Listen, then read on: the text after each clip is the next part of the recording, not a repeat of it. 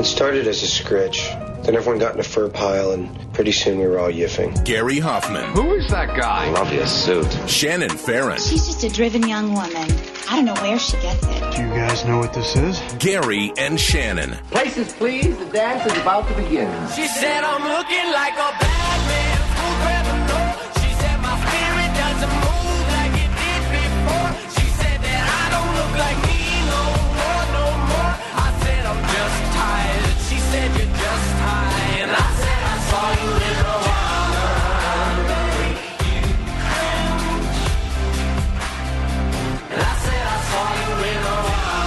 would say that Shannon would be very proud about our conversations that we had in the office before the show started today. because we talked about all things female uh, anatomy.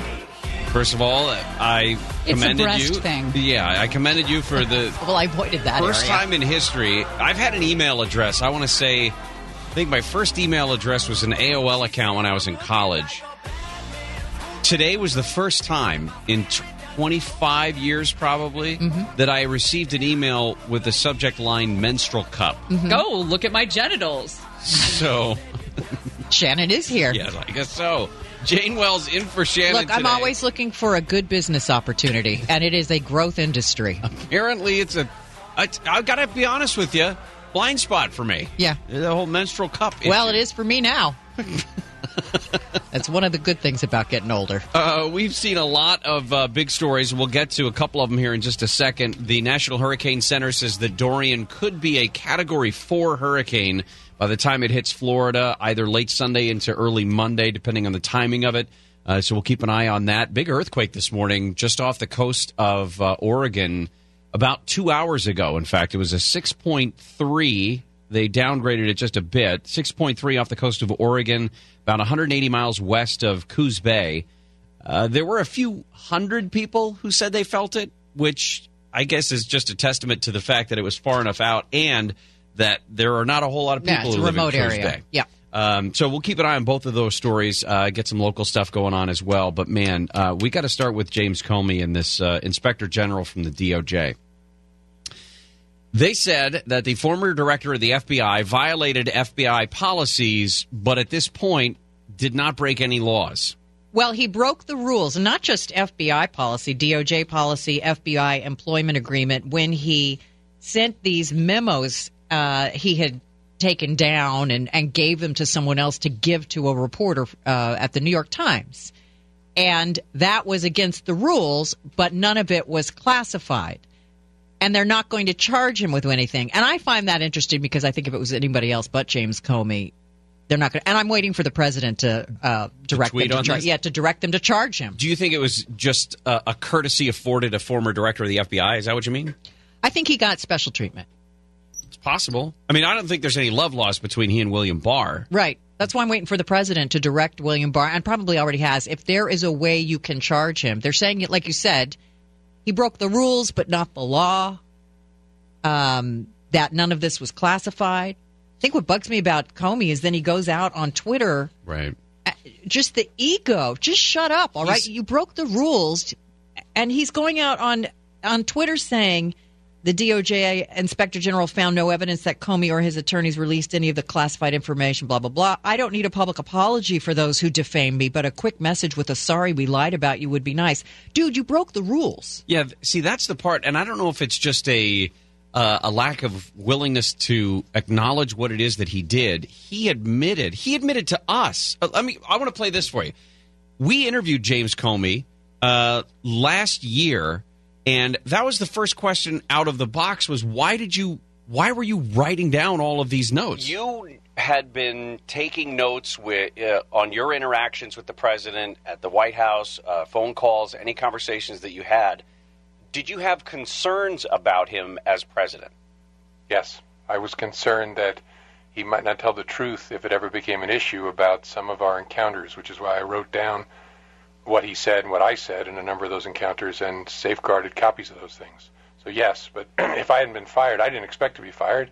I was in the great city of Los Angeles, as you may know, and, and was shocked that I was fired. I thought, I'm in charge of the Russia investigation, even though my relationship with the president is not going to be a good one.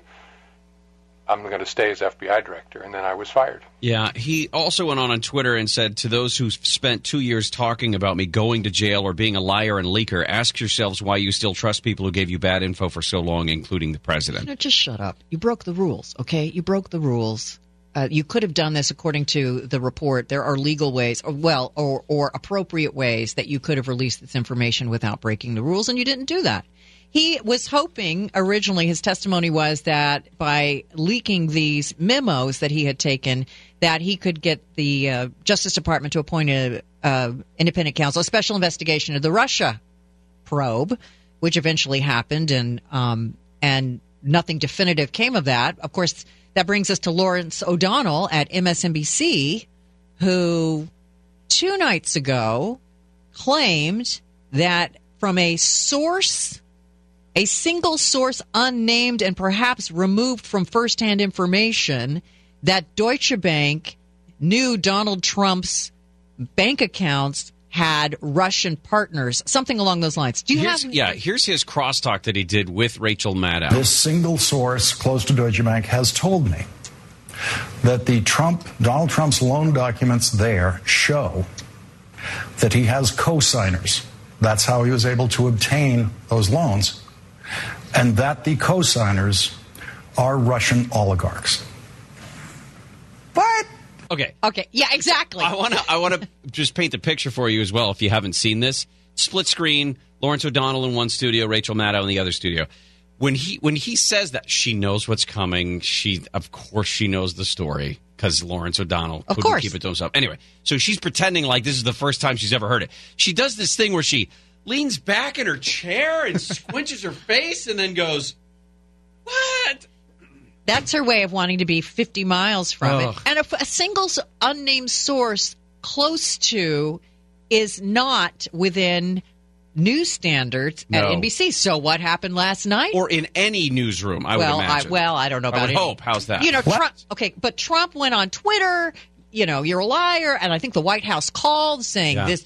You know, this is outrageous. And so, what happened last night? Last night on this show, I discussed information that wasn't ready for reporting. I repeated statements a single source told me about the president's finances and loan documents with Deutsche Bank, saying, if true, as I discussed the information, was simply not good enough. I did not go through the rigorous verification and standards process here at MSNBC before repeating what I heard from my source.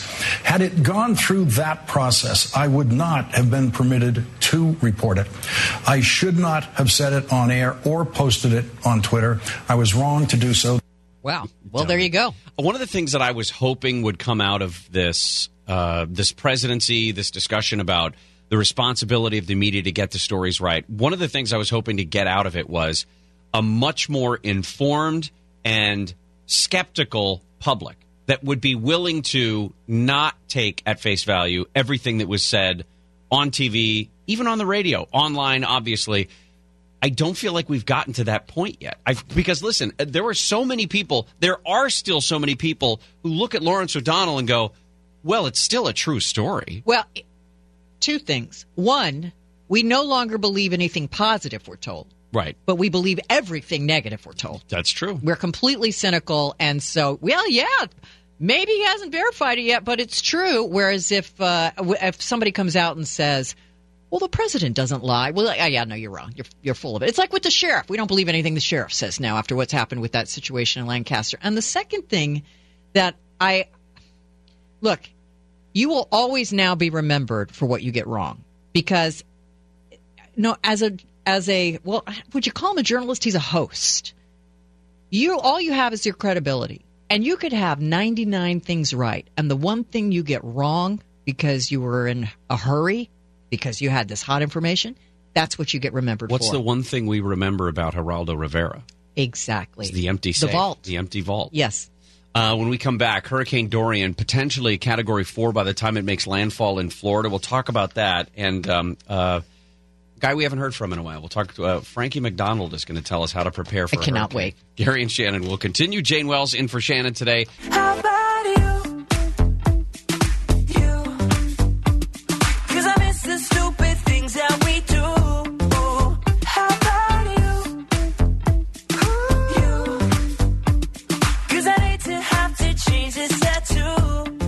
Shannon, KFI AM 640, live everywhere on the iHeartRadio app on this Thursday, August 29th. Call Handel on the law. He's taking calls right now. Oh, yeah. 877, oops, sorry. No, it's good. 877 520 1150. 877 520 1150. The thing is, you say that number better than he does, and that's the first time you've ever said that number. Well, you know, I'm a professional, Uh, but I'm not in the Hall of Fame.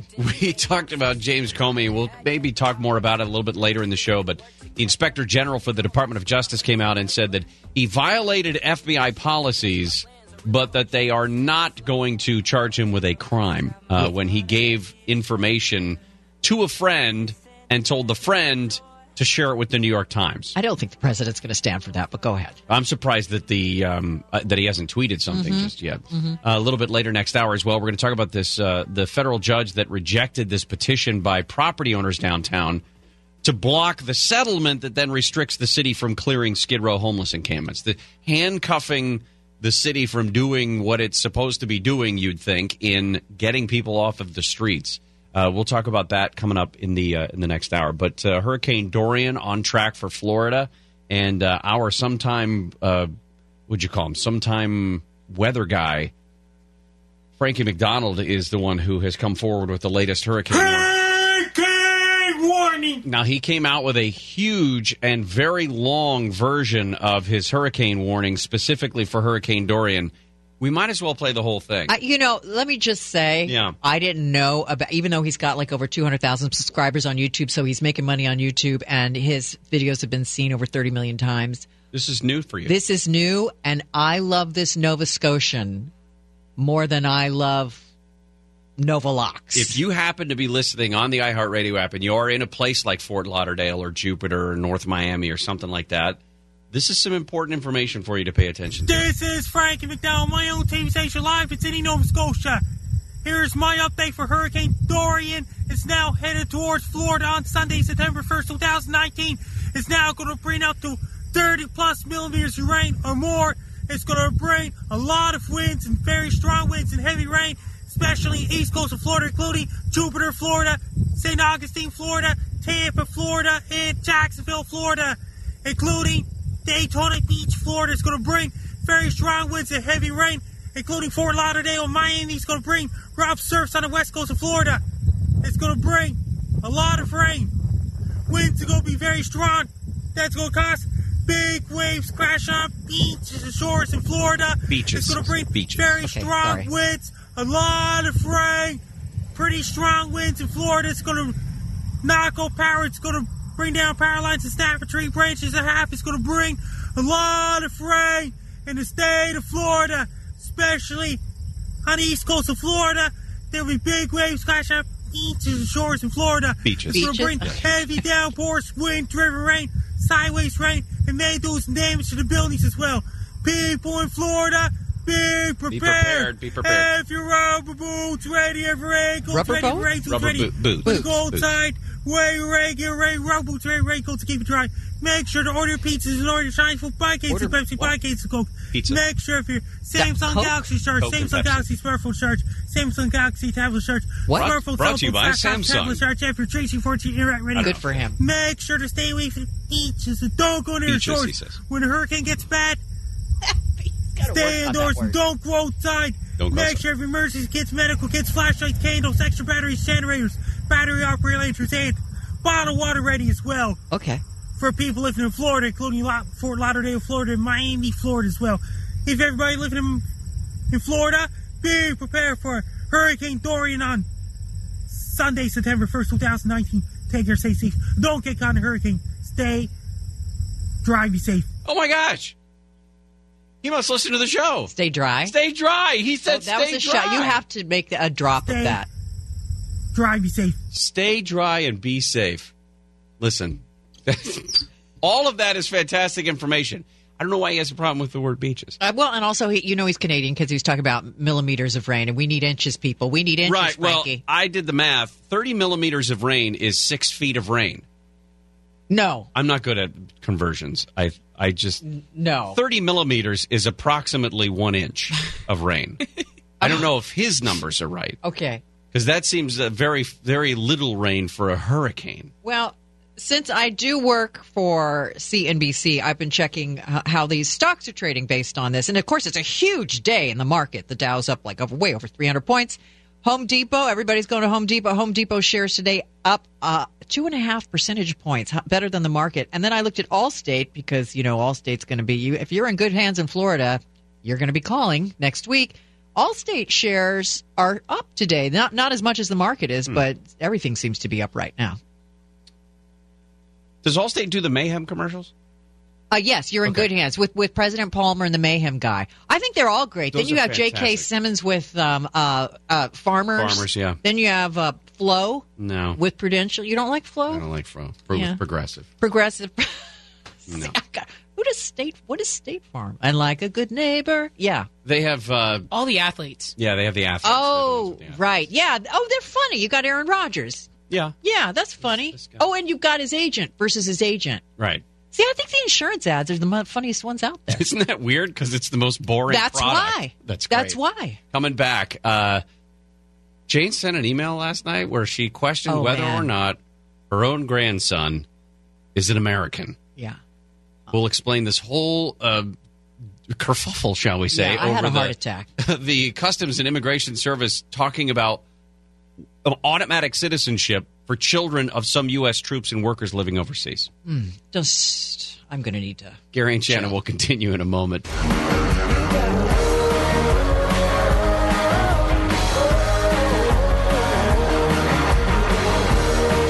Gary and Shannon, KFI AM 640, live everywhere on the iHeartRadio app. In fact, once Chargers programming starts on KFI at 5 p.m., KFI programming will continue on the app. John and Ken show will continue. The Conway show, they'll be on the iHeartRadio app tonight as the Chargers take on the 49ers up in Santa Clara. That's where uh, Shannon is.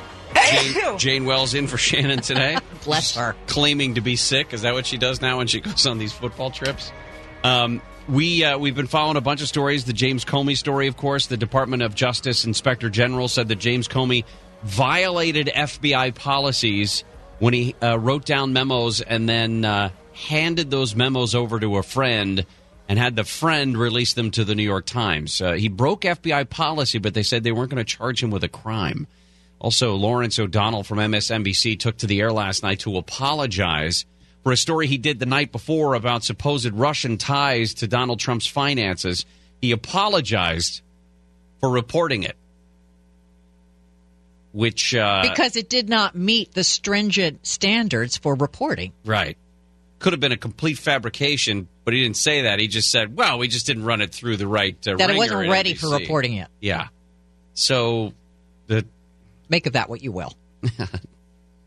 the seven people who watched MSNBC really No, I no, I, I beg to differ. MSNBC is actually doing very well in this uh, anti-Trump era. Rachel Maddow. 14 people who watched MSNBC then. they doubled their audience overnight. Well, one of them was a president because he won't stop tweeting about it this today. well, he's a, are you kidding? What a win for that guy. I, of course yeah, he's going to take know, the victory I know, lap I know. Fake news writ large. Jane sent me an email last night Oh. that said, I don't know if my grandson is an American citizen. All right. My grandson was born last month in Okinawa, not on the That's, military. that's not in the United States. No, that's not. That is in the country of Japan. My uh-huh. son is a captain in the United States Marine Corps. My daughter in law is Japanese but has a green card. And so this story comes out last night, and this update from the U.S. Citizenship and Immigration Services saying that um, they're getting a little clearer on what babies born outside the U.S. to people who are Americans will automatically be considered Americans. People who are in the military, people who work for the U.S. government, people in the military who have volunteered to defend this country and who are sent overseas by the U.S. government.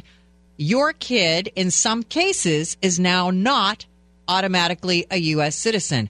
I went red alert on this and started doing some research to make sure that, by the way, for what it's worth, my family goes back much further in this country than Donald Trump's family does. Scoreboard. Jane just yelled scoreboard. Yeah, uh, and and and under this policy, if his children, or no, if Barron, right, born to his immigrant wife was born outside. You know, all these kinds of. What about his mom? How long was she here before? You know, was she? An, this sort of thing makes me crazy. So I looked online, and uh, the U.S. Citizenship and Immigration Services has tried to update it with an infographic that the that it affects. It's still not clear. It affects children born to non U.S. citizen parents, but adopted by a U.S. citizen, Okay. or in- including a service member after their birth. If you're a kid that has non U.S. citizen parents, but they are lawful permanent residents of the U.S. government and they're an employee or in the U.S. service member who naturalized only after the child's birth.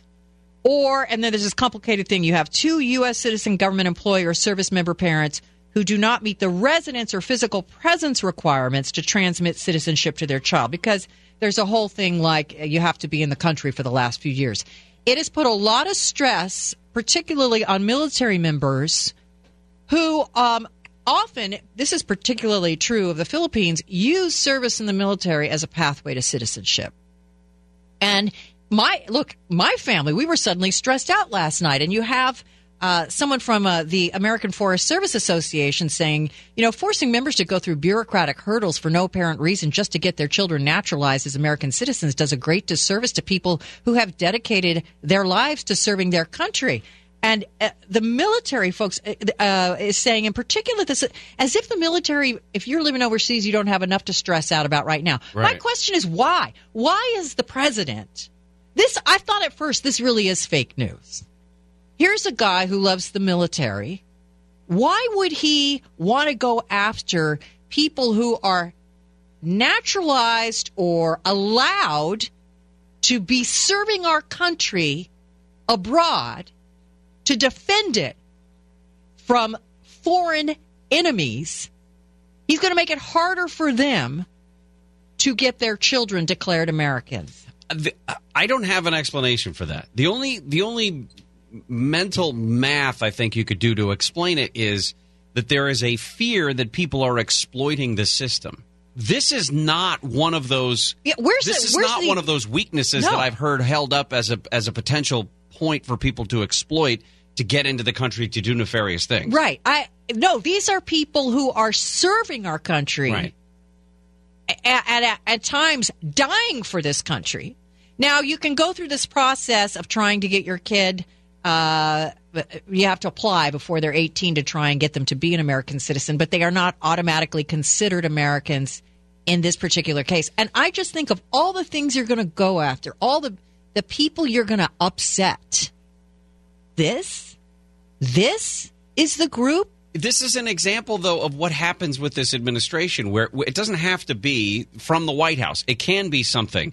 U.S. Citizenship and Immigration Yeah, Services. yeah, yeah, yeah. It- the- there are policies that are put out long before they've been vetted by anybody or anything. There's this. The policy paper was then followed up with, like you said, the infographic, and there was a correction that went out late last night to explain very convolutedly, but to explain the specifics of who would be eligible and who and wouldn't I'm be still not 100% clear. And that's the thing is why would you Why do why this? Why are you clarifying this?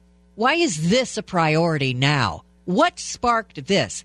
Now I have to think that once the president once it percolates up, Sure. that's going to be the end of that.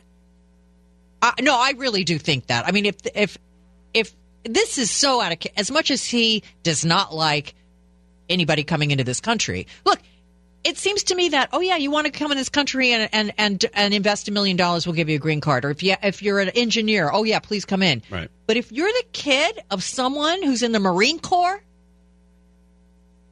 that that's that there's going to be a higher hurdle for you. Yeah, that, that that I don't understand. The bar should be the bar should be relatively low And- about yes. You, you want to serve this country? Great. Here's here's a little fancy card that says that you are not but you have to do something. You have to actually serve. You can't just come in and suck off the teat of what yeah. it is. And the- by the way, we're gonna we're we don't know if we're gonna let your kids come in unless you go through these other hurdles of of you know trying to get them U.S. It's I can't. I kept thinking all night. This is not true. This is not true. This cannot be happening. Maybe because it's such. a But if this were to affect my grandchild at all, this is the one thing. This is the hill. This is man. Uh, yeah, I'm putting my flag on. I'm going to start throwing Molotov cocktails over this. No, this will be when I go ballistic. Uh, we just got word that Jane has been picked up for inciting a riot. You go, come get me. All right. We come back. Joel Schumacher, the movie director, Joel Schumacher says he and Wilt Chamberlain have something in common. I did the math. Oh, great. when we come back, Gary and Shannon will continue. Jane Wells in for Shannon today. So why don't you just meet me in the middle? In the middle.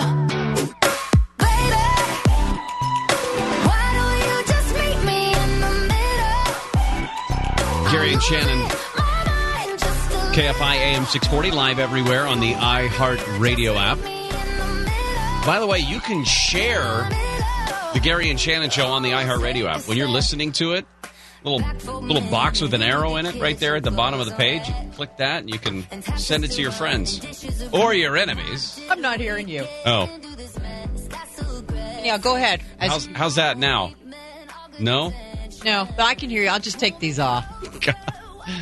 You too can fill in on a top rated radio show in the second largest media market in the United States. Uh, big stories include uh, Wall Street today. The Dow is up 355 points right now. I guess we got word from China that they're gonna they're gonna put their guns back in their holster. They said they're going to proceed calmly, and the president says talks are happening at a new level. Is this where the two cowboys are in the middle of the street in some old west town, and they're both just standing there? And then somebody says, "We got there's got to be something calm we can do around here." Mm, I don't. I don't know. And then bubbles come out of the guns. I'm yeah. Or the just the, Or the a little- flag. yeah, flag that says "POW" on it or something. Well, or they because they care about what the crowd around them is saying.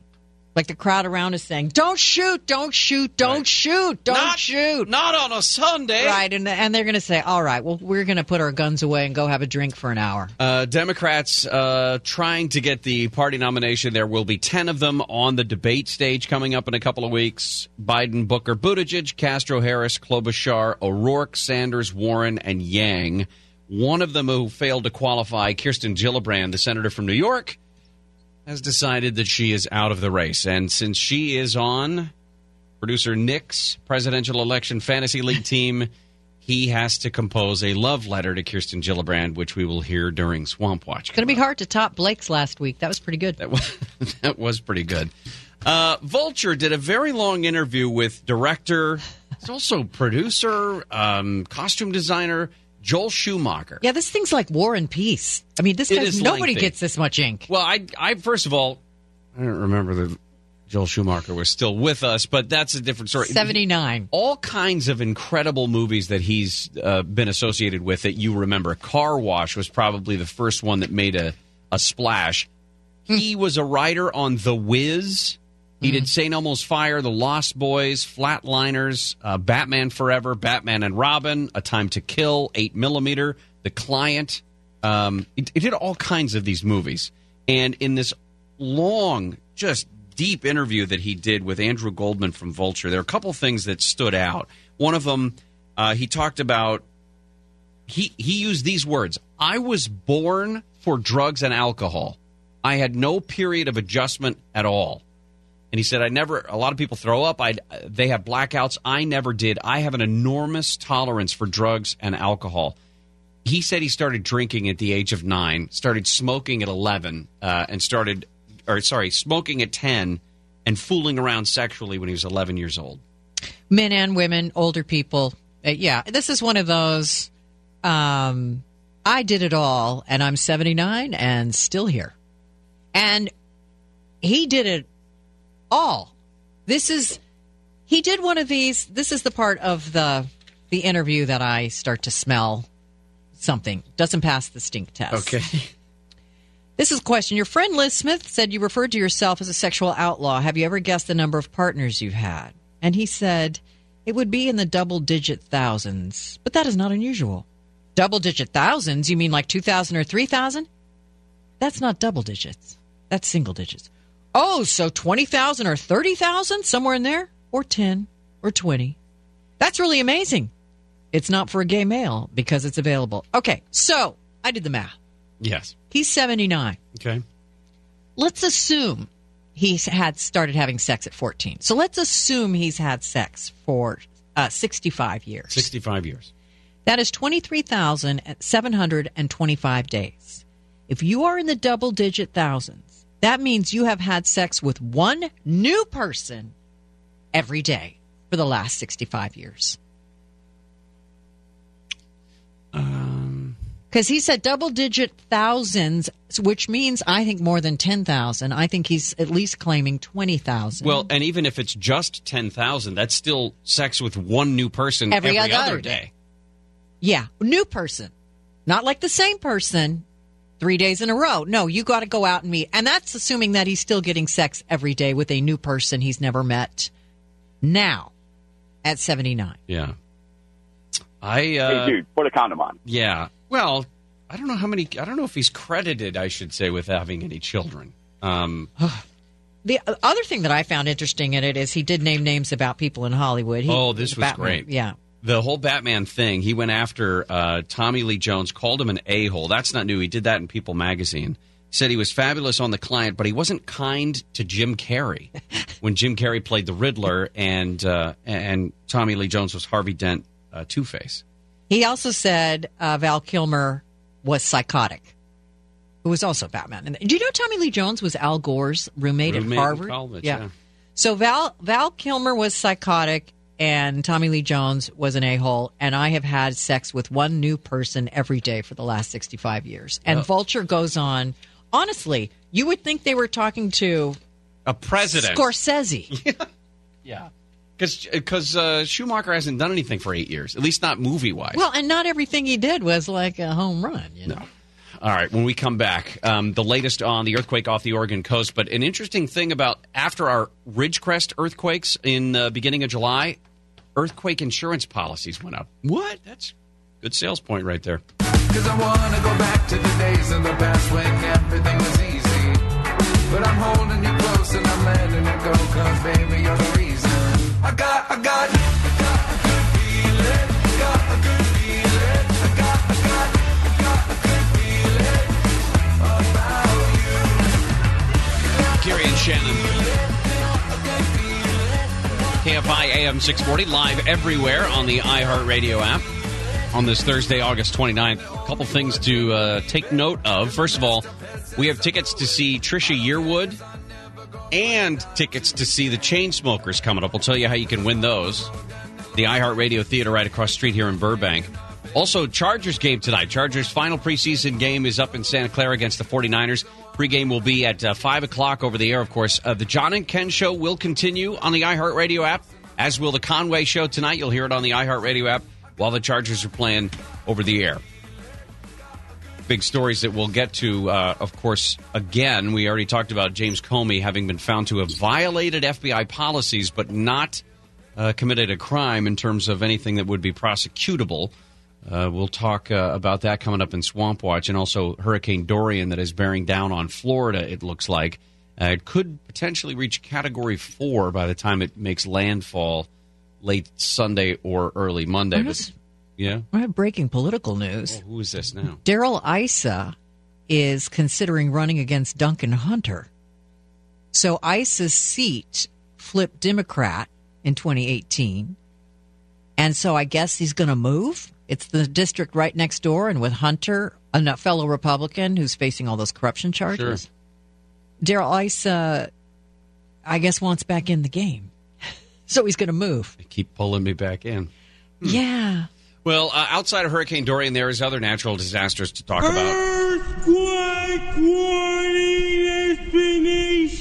About three hours ago now, there was an earthquake off the coast of Oregon. They said initial 6.3 magnitude quake, about 150 miles off the coast. Not too deep, five miles or so. Uh, that was felt along the bay. Uh, people in Coos Bay, people in Portland said they felt it. Some people in Washington State said they felt it, but there was no tsunami expected from the earthquake. The follow up to the Ridgecrest earthquakes, the Searles Valley earthquake sequence, as they call it, is that more and more people are uh, jumping on the old uh, earthquake insurance policy train. Yeah, well, 90% of uh, homeowners or, or uh, commercial building owners in the state do not have earthquake insurance because it's so expensive. So the California Earthquake Authority, which recognizes this number, has been trying to compel people, like, look, it's coming, it's coming. You want to be ready, and all it does is to take a little uh, shaking in the morning or whenever to get people to do it. Yeah, so they they got a uh, 20 almost 24,000 new policies were issued for earthquake insurance in July. That's the second largest monthly net increase in uh, the CEA's 23 year history. They're now over a million structures as of July 31st with earthquake insurance in California, which tells you then that there are what 9 million that Mm-hmm. are not. Do you have earthquake insurance? Yes. I do too. Yeah, I've I've I constantly struggle with the. Yeah. I don't want to say constantly, but when I do look at it, I struggle with the idea: is it enough? I can say I have earthquake insurance, but I know what that entails. Yeah. and the numbers are a little bit flabbergasting. Well, after the Northridge quake, which we had it, because of course you're really just insuring against a complete loss. I mean, Right. the deductible's so high, and it's based on the, the, the value of the structure of the home, not on the land underneath it. So you may have a, a house you could sell for, I don't know, half a million dollars, but half of that's the land. So it's two hundred fifty thousand dollars that you're actually insuring, and then and then what is it, fifteen percent of that? So you got to get. So after the Northridge quake, we we stopped earthquake insurance for 10 years because I thought, all right, we get 10, you know, it's not going to happen again for 10 years. So in 2004. Why would lightning strike me twice? Exactly. Yeah. Well, it was a gamble, but it's Right. it, it's expensive. And so then in 2004 we started up again, and of course we've been paying for the last 15 years for nothing. But that's how insurance companies make money. Right. And that's how they. But that's how they're going to pay out eventually. is right. When they do have to pay out, they've got your money from the last fifteen. And then they years. leave the state and won't insure you anymore. I was in Parkfield. Oh, I, I meant to tell you this. Right. So I was in Parkfield this week because I'm we're at a cattle ranch. This is fascinating. Uh, Kevin Kester, former head of the National Cattlemen's Beef Association, is there. It's got 22,000 acres, 500 head of cattle. He's right on the San Andreas Fault. So he told me that they've had this PVC pipe in the ground uh, since the 70s to, to get water out to some of the cattle out in pasture. And all of a sudden, a couple weeks ago, it wasn't functioning anymore. And they've got two miles of this PVC pipe and they're searching for a leak. They can't find it. They can't find it.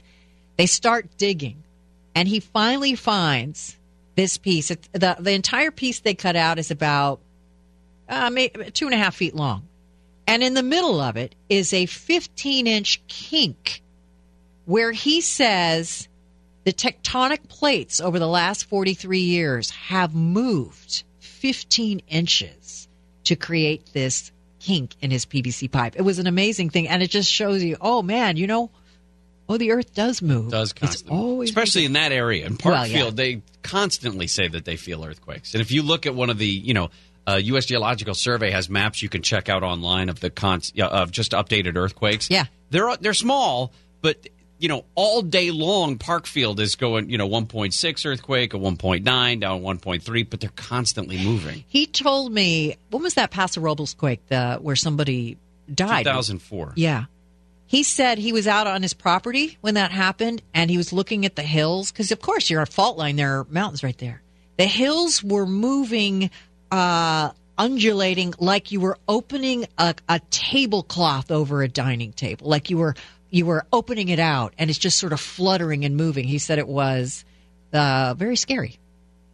Yeah, I can't. I can't imagine. I drive when I go to my parents' place. I have you have to drive right across the San Andreas Fault. I mean, a couple times technically, but that part where, right near where James Dean was killed, at the Right. intersection of forty-one and forty-six. Yep, yep. In Cholame, I think is what they call it. yeah, it. yeah. that you can if you know where to look when you go across you know where 41 and 46 come together if you know where to look you can clearly see the san andreas fault going from you know from underneath the roadway straight out southbound towards the hills and northbound up towards parkfield Yeah. I don't know. How often do your parents feel the earth shake? well they felt i lied it was 2003 that earthquake that uh, damaged paso robles they refer to it as the san simeon quake but they were there at the time they were they didn't live at the house at the time but they were in san miguel at the time of that earthquake uh, and were up moving around so they didn't necessarily feel it they knew something was different something was weird but i was over there on fourth of july Oh. for the earthquake that hit in Ridgecrest. Yeah. And I was the only one who felt it. I was sitting down at the time, 10 in the morning, whatever time it was. And I was sitting down and thought, you know what? I haven't had a beer yet, and it's the 4th of July. I wonder if that was an actual earthquake or. And I, you know, so that was. They feel them a lot. but yeah, we're in this mode now, and if you've lived here a long time, you know what it's like. Where, and the Ridgecrest thing, there wasn't that rumble. You usually get like a nice little rumble, and you're like, "What?" And then things you're kind of like, "Is this an earthquake?" And then you sit there and wait to see, is this going to get strong? And usually for me, because I'm such a like what that by the time it's like, oh, you know, maybe I ought to do something. It's starting. It's on the downslope. Yeah. I notice it if I'm sitting in my house. Everybody's house creaks, right? It's Yeah. just a I don't- Yes. I don't know if that's a West Coast thing, and I grew up with it, but I, it's, I'm not freaked out by it. But the moment I hear the house creak, Yes. I go, "Oh, here we go." Yeah, it's a grab creaking. on it. Here we go. Yeah. You're not supposed to get in the doorway anymore, they say. You're supposed to get under something or go outside. Whatever. Again, I'll be standing there like, what? I'll just let the house. I remember that it was the 87 quake in Whittier, which was the first time the car alarm started going off. That was like, because I was here for the 71 quake. I'm old. I'm old. You mentioned uh, just the idea of him saying it looked like the uh, yeah, like a you're fluttering, was- a yeah. fluttering open a sheet. in '89, uh, the Loma Prieta quake Yeah. when I was living up in. Uh, I was in high school at the time, but I remember looking out through my front door from the living room straight out through the house, out the front door, Yeah. and the street looked like it was moving. Yeah. We haven't had a good that Westwood quake a couple years ago was kind of the closest thing we've had in the metropolitan area That sort of like oh yeah. You know, where people said they fell off the bed. Hey, do you want to talk to that officer from Upland? Is Yes. He's on right now. Jake Waste? Yes. Officer Waste? Is this you, officer? Yeah, yeah, it's me. Oh my gosh. So you oh my god. Can can we What do we want to do? You Yeah, wanna yeah, keep- I, yeah. Do you have a few minutes? Can you come? Can you come back on with us? yeah, about- like we gotta we gotta pay the bills, but we want to talk to you because you're a superstar and everybody wants to come to Upland now to get arrested. Yeah, apparently they do. But yeah, yeah, yeah. Whatever you guys need, just you can call oh me back god, or I'm whatever so works. excited! Oh, I'm awesome. such a cougar moment. Hang- hang on one tight. second. Oh, folks, this guy is a viral sensation. Officer Jake Waste, check it out. Yeah, people, men even want to go to Upland to get busted now. Okay, when we come back, we're going to hear from the man himself who's now a superstar. I do declare. Oh, am I cougar? I don't want to be. Okay, stop it. Wow. Well, you're a grandma. You're a snow leopard. Gary and Shannon will continue. Jane Wells in for Shannon today. Gary and Shannon. KFI AM 640 live everywhere on the iHeartRadio app. Can we just get to it? Are you going to be okay? I've never seen you bounce like that. I know, it's ridiculous. Uh, well, listen, uh, the Upland Police Department is getting some publicity, unintentional, maybe, unless somebody had some great vision here.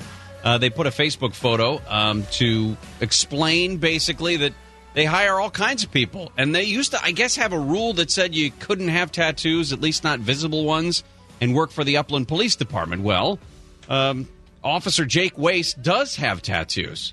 And he's in On his their- massive, Okay. his massive All right.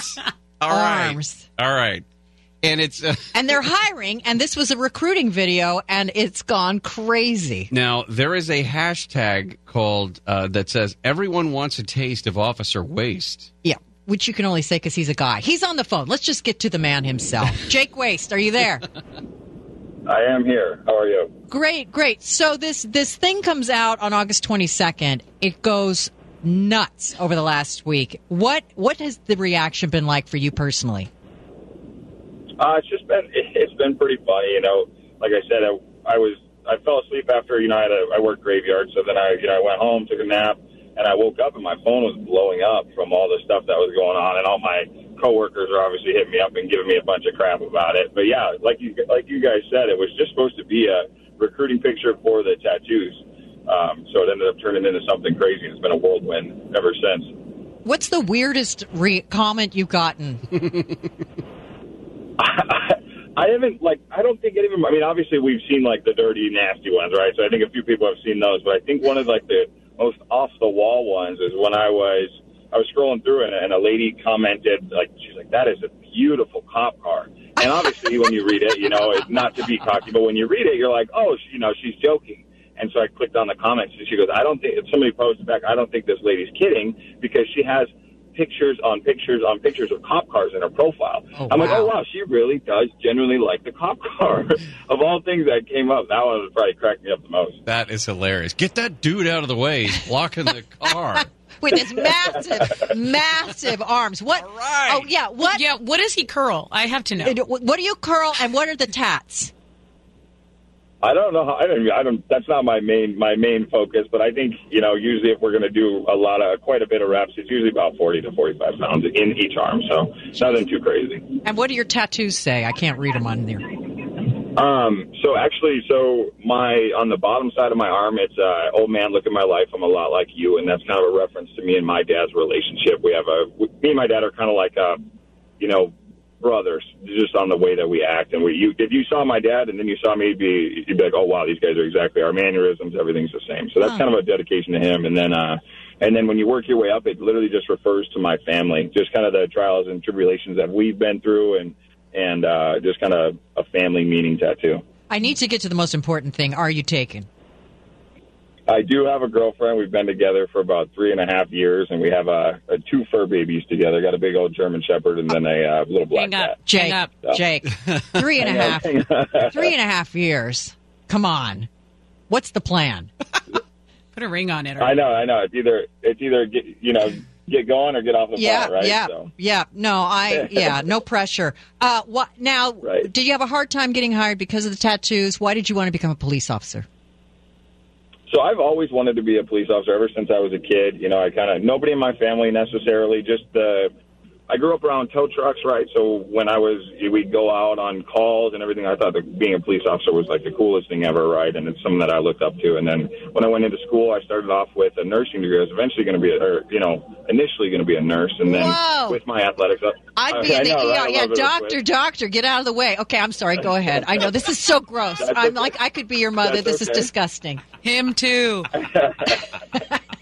but uh but yeah, so I was a college athlete. Um, so nursing and when you have to do all the clinicals, it just wasn't, you know, in the book. So then I, I just went back to the criminal justice side and, and ever since then I've just been, uh, I've just been, you know, locked in with this.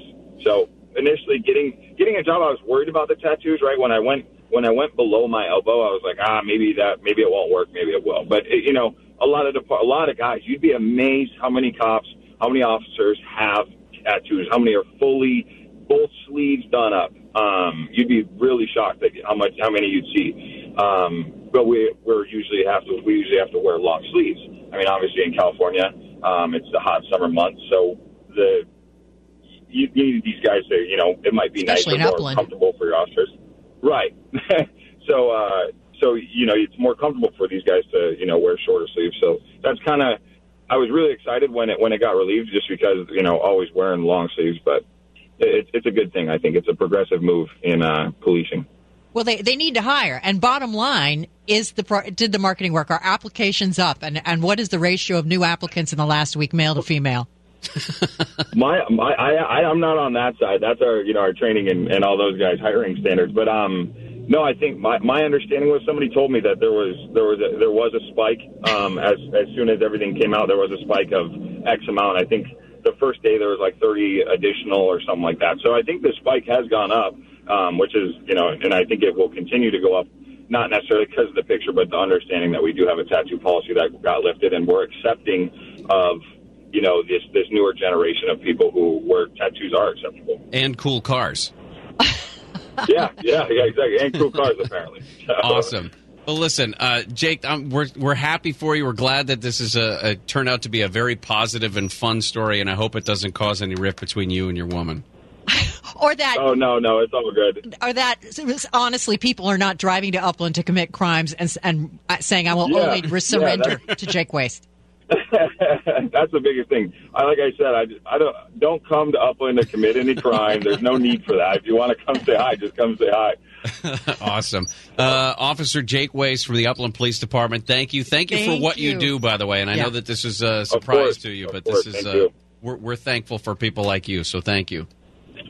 Thank you so much, guys. I really appreciate it. T- Tessa, do you want to be a cop now? Yeah, this is. Uh, No, I'm mad.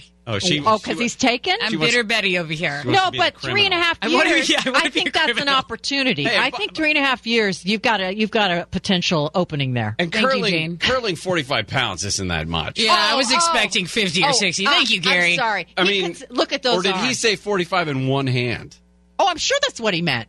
Oh, You, Gary thought that was That'd be- his back squat. that'd be a little fatiguing. like he's doing 20 pounds in each little- arm. No, Uh, I could do that. we got you got to go onto the social media. If you haven't seen his picture yet, uh, it's uh, I get it. He's beautiful. I get it. Oh, and if it's you're a great interested, story. if you're interested, you can go to uplandpd.org uh, and find out information about their recruiting practices. So, Thank you for bringing us back to that.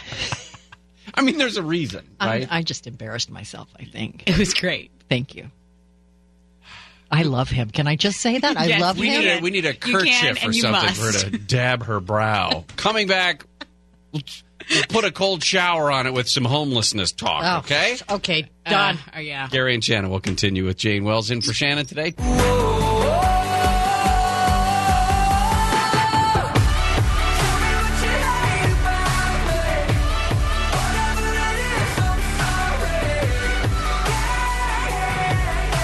Gary and Shannon. KFI AM 640 live everywhere on the iHeartRadio app. We are going to put uh, Officer Yum Yum's photo up on social media. So if you missed the interview, uh, you can listen to it. Would you call that an interview? It's more like a fawning. Uh, Jane Wells embarrasses herself. And I don't know. I had a journalist. whole list of questions for the guy. You just ran right over him. He's Upland Officer Jake Waste. He's gone viral. Uh, yes, so we just did the interview, and it's going to be what on Facebook? Our Facebook page? Your Facebook page? I'm It will be, yes. And we'll make sure we throw it. And what? Listen, I know he's a handsome guy, but I mean, there's there's got to be thirty thousand police officers Right. in Greater Southern California. It was the look the out of his one. eyes. It was also the way he handled himself during the interview. He was.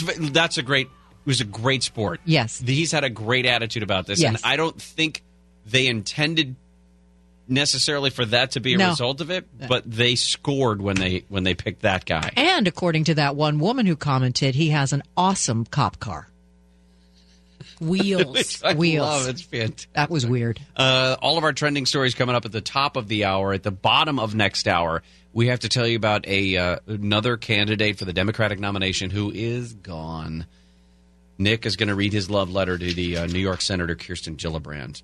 Uh, but we wanted to update you on a couple of homeless stories, homelessness stories. There's a legal settlement that uh, restricts the city from clearing homeless homeless encampments.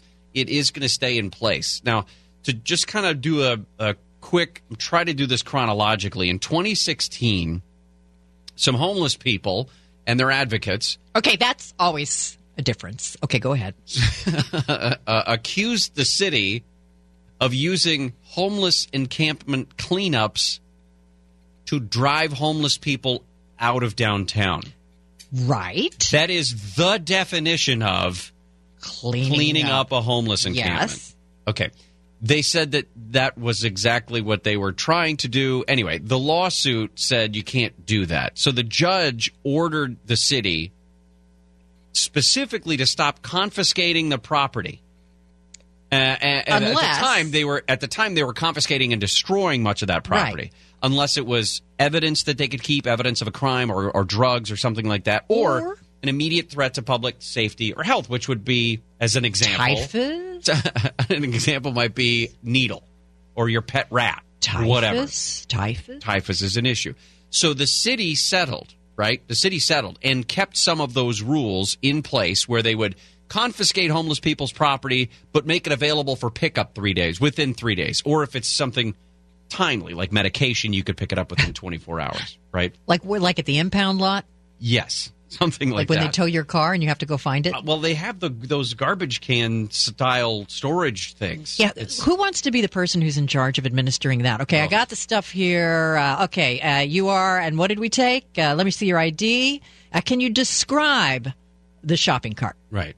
Can you describe the cat skull that you've kept with you for so long that you that little Mitzi needs? Listen, the downtown Los Angeles Alliance now accused the city of negotiating in secret and cutting out the business people because business owners are now saying because these homeless encampments keep coming back. They're not being cleaned out. Mhm. It's a threat to our uh, our businesses. Not only the risk of fire damage, um, but the risk of vandalism has increased exponentially in recent years. Um, uh, just put a pin in that. I'm just trying to think who pays the taxes that supports No. the services No, no, no, no, in the no. city of Los Angeles. No, I said this is Who exactly what I said yesterday. It's people legislating based on feelings. The city of LA is Mm. legislating uh, with this lawsuit. This settlement is based on feelings.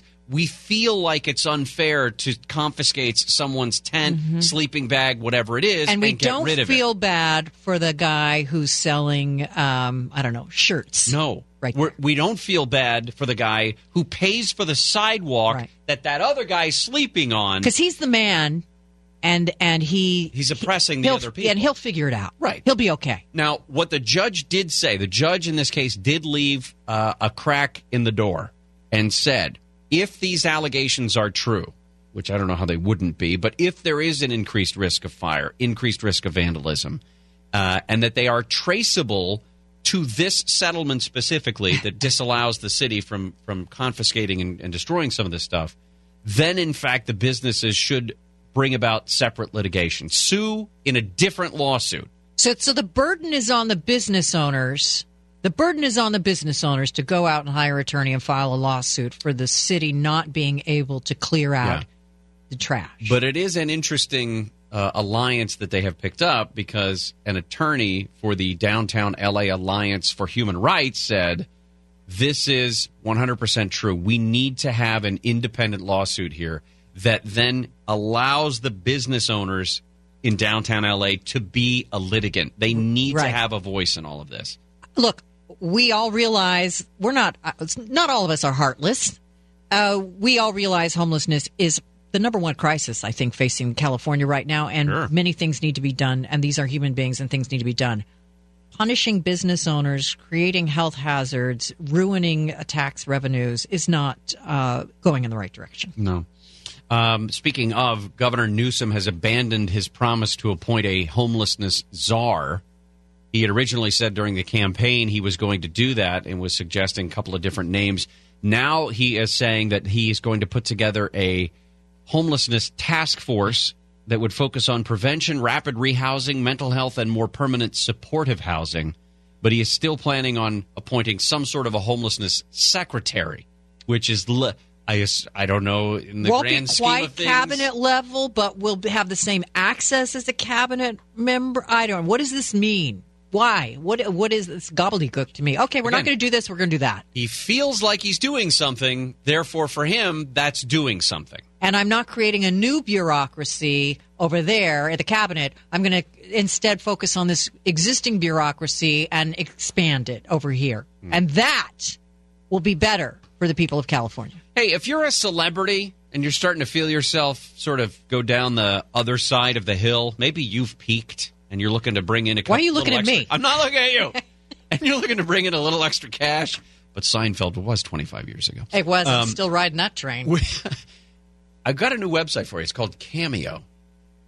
Tell you how you can make some bucks on Cameo as a as a and I'll use the finger quotes as a celebrity. There are real cele- Dwight Howard's on it. Okay, there are all. No, it's an amazing business model, uh, and I want to take a deeper dive. Gary and Shannon will continue with Jane Wells in for Shannon today.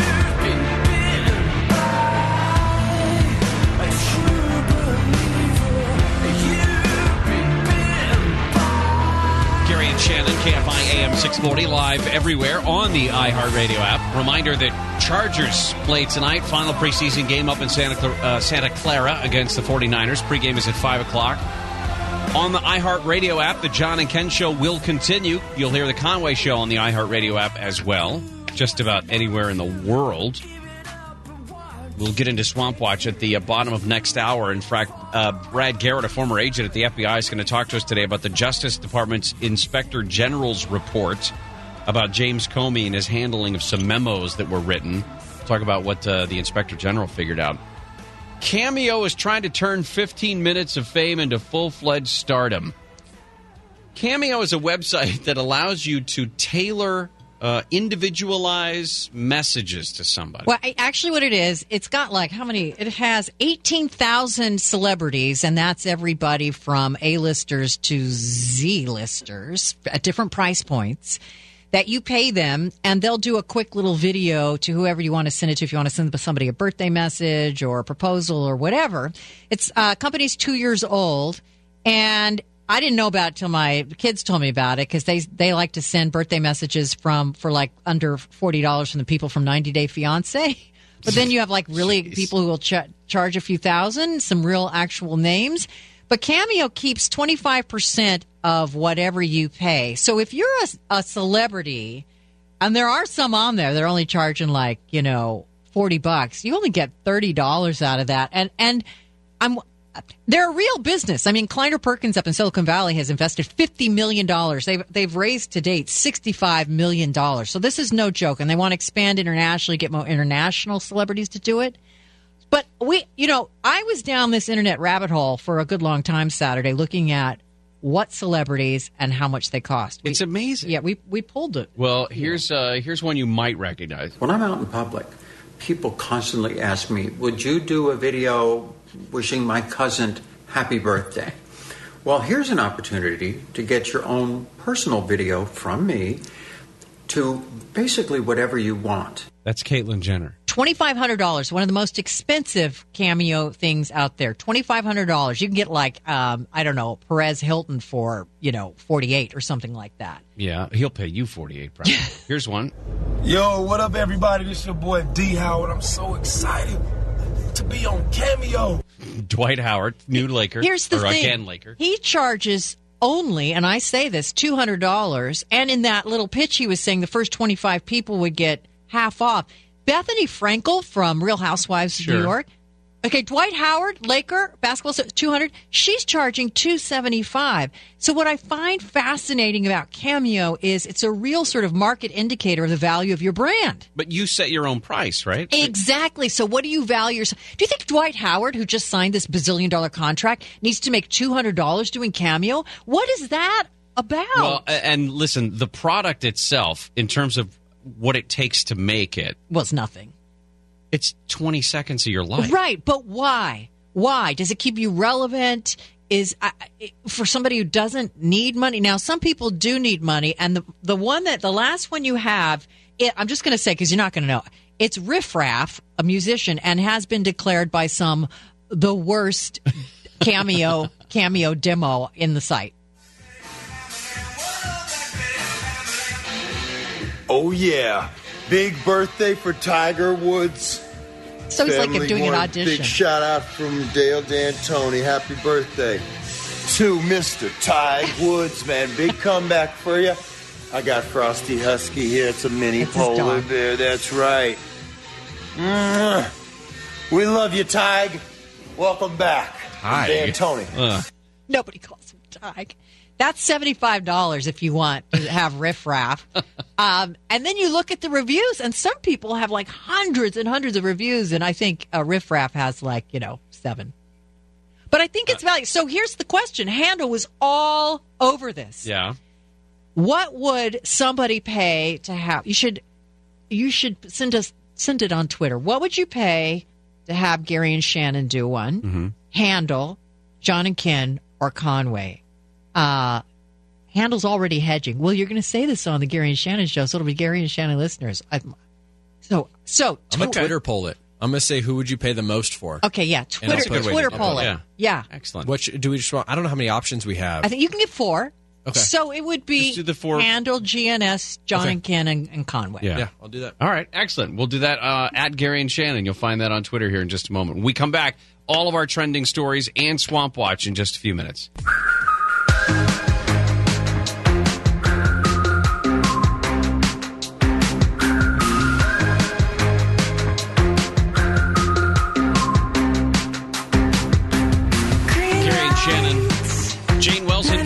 Today. KFI AM 640 live everywhere on the iHeartRadio app. Chargers game tonight up in Santa Clara against the 49ers. Pregame will start at 5. But on the iHeartRadio app, you will continue to hear the John and Ken show.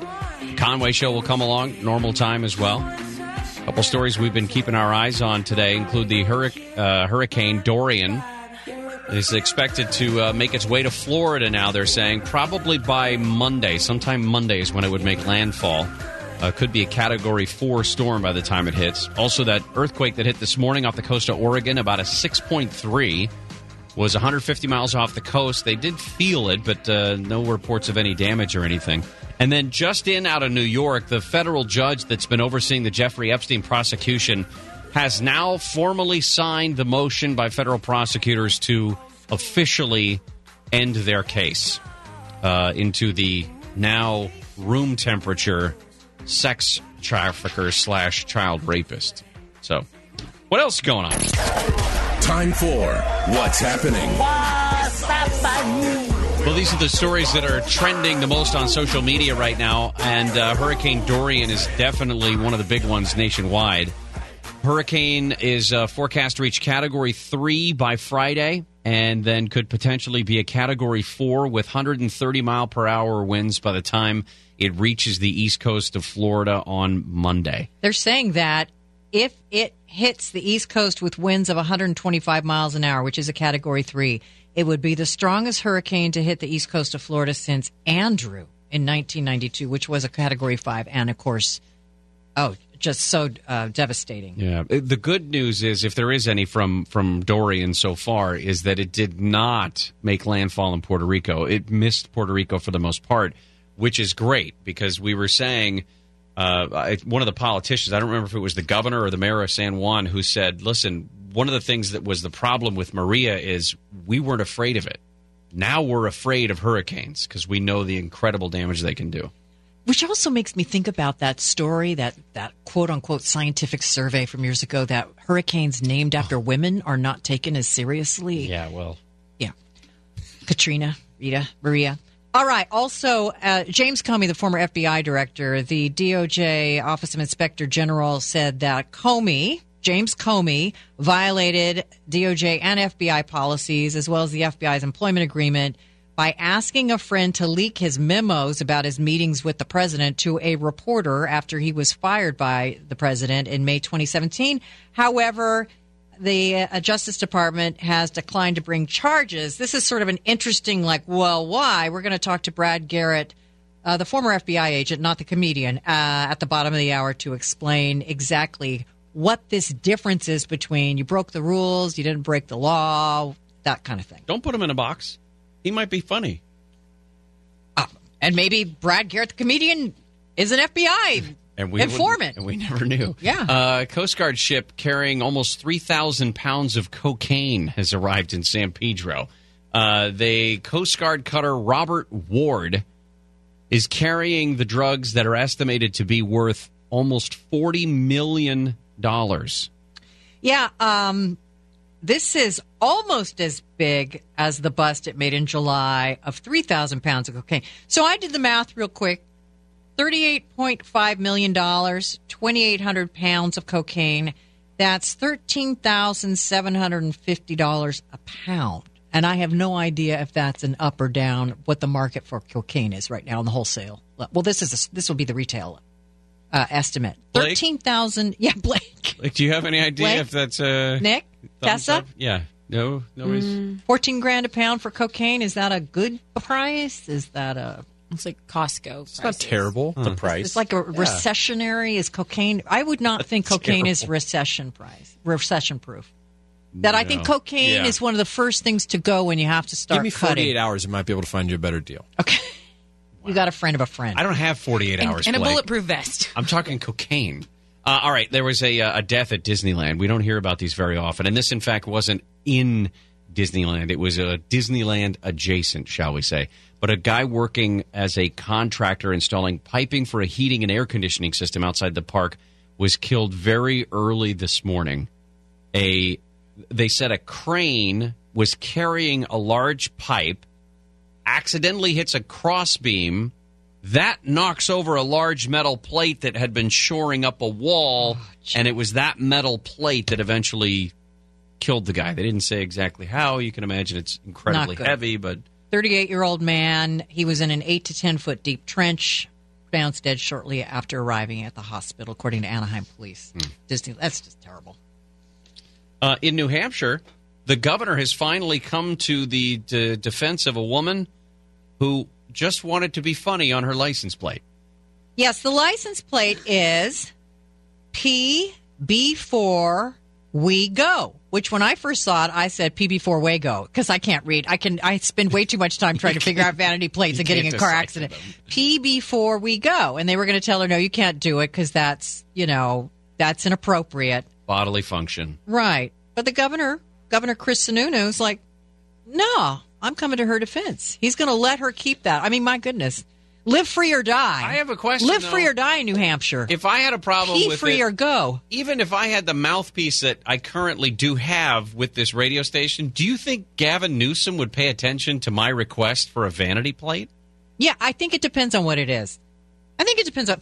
At, uh, California has a lot is a lot bigger state with bigger issues, but look, this is an easy one. That's true. This is an easy one. Uh, and then this is trending, I suppose. And I again, this was a blind spot for me. All right. So I get pitches every day because I'm a business reporter about business stories. And folks, I uh, hope you're not eating lunch. Menstrual cups are a thing and they are a growing business. According to Market Watch, this market of menstrual cups is growing at 3.6% a year. The Twitter market's Hmm?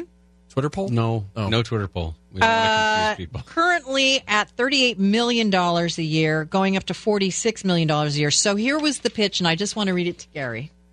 Hi, Jane. I just wanted to send you a quick feeler out to see if you or anyone you might know is working on anything menstrual cup related. Oh yeah. Well, let me just forward that to the menstrual cup desk. Menstrual cups have recently been in the news quite a bit because of a journal piece published for review this month by The Lancet. Epidemiologist Anna Maria Van Eijk and her co authors analyzed 43 studies and reports on the leakage, acceptability, and safety of menstrual cups. The reason why I'm asking is I'm currently working with a few companies that have been in the cup business for a very long time. There's been they've been around. So if you need to speak to anyone, blah, blah, blah, blah, blah, here are a couple of companies that I work with Evercup and Casco Cup. Um, okay, I hate to put her on the spot like this, but Tessa Yeah, I want them. Okay.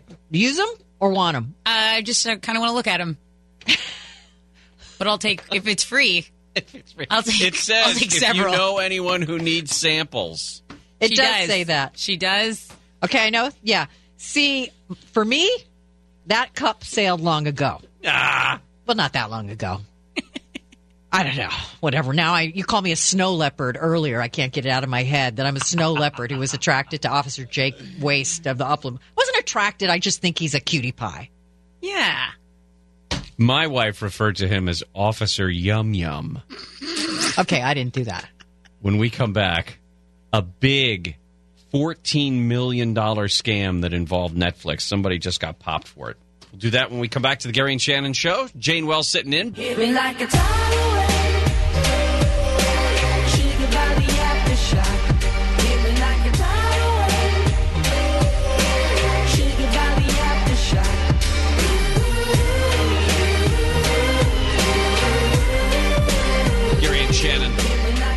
Jane Wells in for Shannon today. KFI AM 640 live everywhere on the iHeartRadio app. Make sure you follow us on social media at Gary and Shannon. A couple things you can uh, check out. Officer Yum Yum, Officer Jake Waste out of uh, Upland PD has become something of a, a viral sensation over the last Women couple of days. me. Women loves me. Women loves him apparently. What? Hello. Never mind. I hope you said something clean. Yeah, carry on. you said Carry something on. without the mic on, I know. I'm afraid I know. to ask you to repeat I've never done this before. I've never filled in on the radio station No, before. it's very Yeah, new. it's very new. Uh, we also talked about Cameo.com, this website where you can go and, and pay celebrities to record a special message for you or for someone else. And the poll at Gary and Shannon on Twitter is Oh, it's who, getting close. who would you pay the most to do a book cameo video?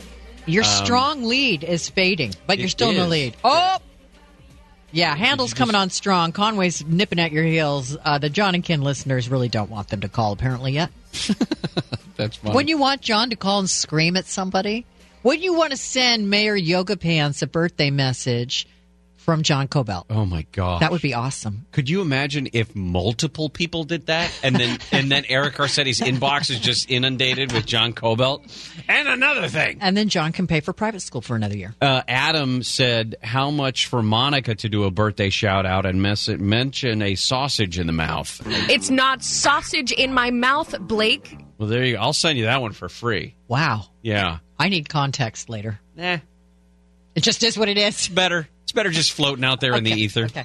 Uh, we have been uh, we've I've been amazed at the number of people who have been able to pull fast ones on um, uh, on members of the uh, uh, entertainment industry. The one of the ones that we've talked about multiple times is remember this hoax caller that would call and suggest um, that they were a, a high level producer or the representative of a high level producer and they needed to book contracts for photographers or travel or something like that and end up bilking people out of tens of thousands of dollars.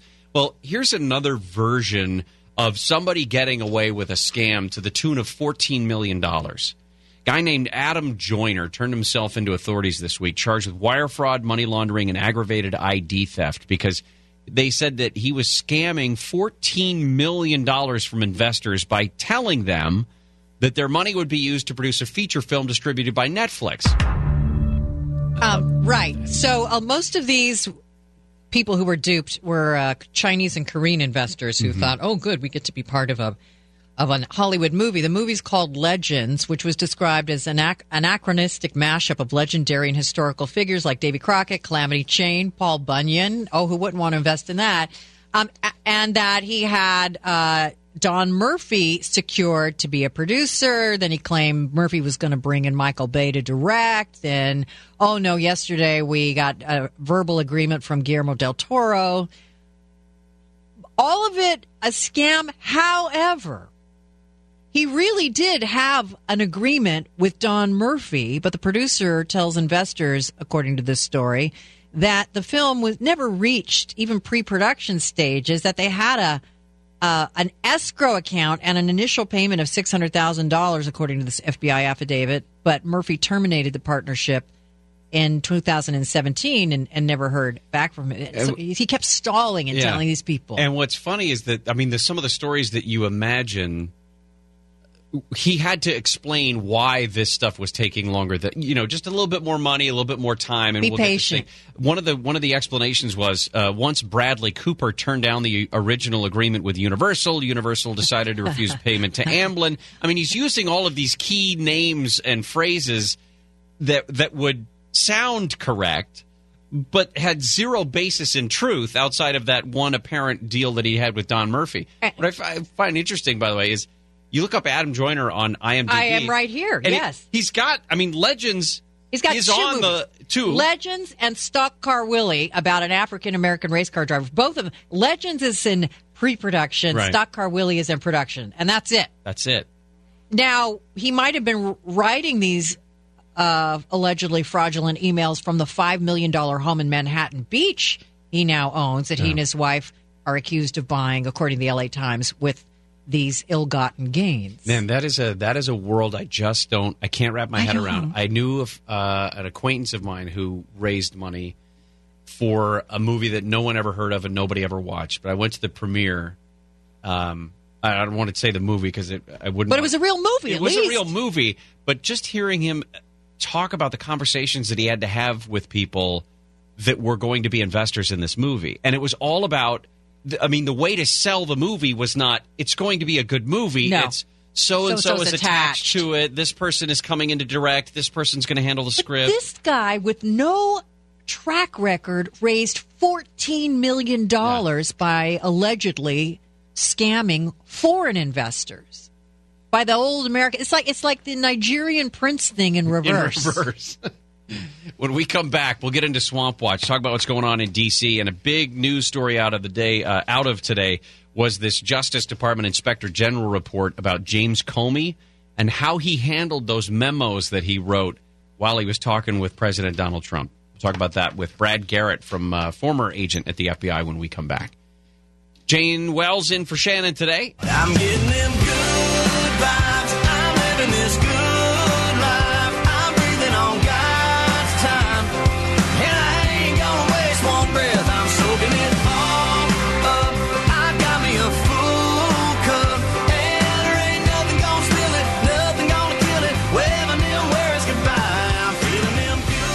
Shannon. Jane Wells in for Shannon today, KFI AM 640, live everywhere on the iHeartRadio app.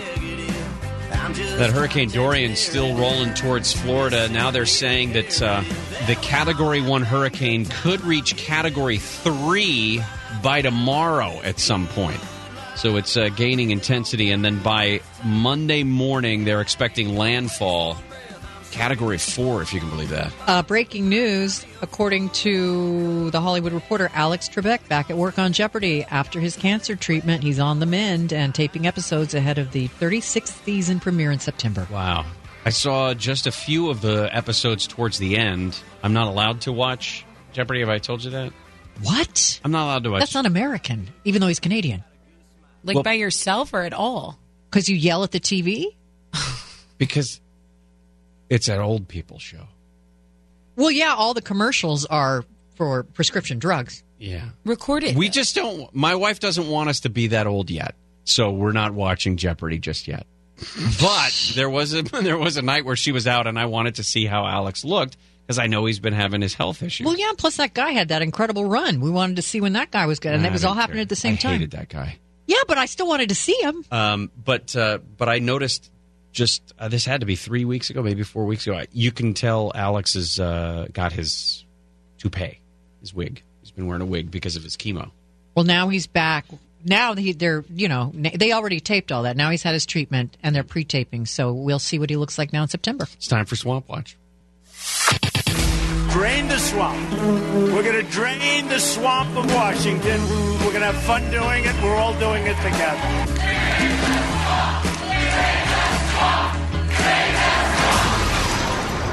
Swamp Launch. Check out what's going on in D.C. The big news today was the Justice Department's Inspector General released a report that wasn't too kind to uh, former FBI Director James Comey. Talk about that. Joining us is uh, former agent with the FBI and a crime analyst for ABC News, Brad Garrett. Um, Brad, this uh, this report said that that James Comey violated FBI policy, but did not go so far as to say that he should be charged with a crime. Explain. Uh, correct. Okay, so I think uh, to have charged him with a crime, there would have had to have been classified information in the memo that he ultimately gave to his lawyer that was given to the media. So, uh, you know, yes, he did, and it's very clear in this report, violate FBI policy about that documents that you create in an official capacity, and obviously he was in an official capacity when he met with the president, are property of the FBI. And so, yes, did he violate their rules and policy by A, taking the memos, and then B, leaking them? The answer is yes. But the reality is, I don't know what you could actually do to him unless he were still in the FBI. Um, so, my guess is that this, you know, this ship has come to a halt at this point. If if you when you were in the FBI, if right after you had left the FBI, you had done something like this, what would have happened to you? Well, a version of the same thing, probably, other than nobody would know about it, just because it wouldn't be of, of renown. Um, I guess my question is: Do you think do you think he was getting special treatment? Well, I, I think they didn't have any choice but to investigate him. You know, anything that involves somebody as high up, obviously, as the president, and you're making allegations about things that he allegedly said, I, think you don't really have any choice but to check it out. So, you know, to, to, to your point, would they have come after somebody else for a less, I guess, public profile sort of situation? They would check it out uh, the best they can. But you know, the the wall you hit in these investigations is the same one they hit in this one. I mean, you've got Comey. He writes these detailed memos. There's no reason to believe that what he said is not at least accurate from his perspective. But that's only one side of the story. because you don't have what the president uh, claims he said, what he claims that Comey has lied, that he didn't say some of the things that Comey said he said. So it's basically a he said, he said kind of situation. And of course, that creates problems, obviously, if you ever decided to prosecute somebody. There was a report this morning that I don't remember who said it. Uh, somebody was concerned that this sent a bad message to the 35, 36,000 agents that work in the FBI. Is is there a message that this sends? I mean, they clearly say that he broke policy, uh, but is there a concern maybe that FBI agents would see, hey, I can get away with breaking policy but not breaking the law? Uh, well, maybe, but I doubt it on any grand scale. I mean, I think most agents would look at this of like, you know, of all people that shouldn't break the policy of the FBI would be the director. Uh, and he, he clearly did. Now, you know, he's got in his mind all sorts of justifications as to why he did it, and I get that. But, you know, it makes you wonder if it could have been done a different way that wouldn't have caused violation of policy. I, don't have a clear picture what that might be, but it, it does. I think the short answer is it, it doesn't look good. It, it looks like that if you're at the top, you can kind of do whatever you want to do.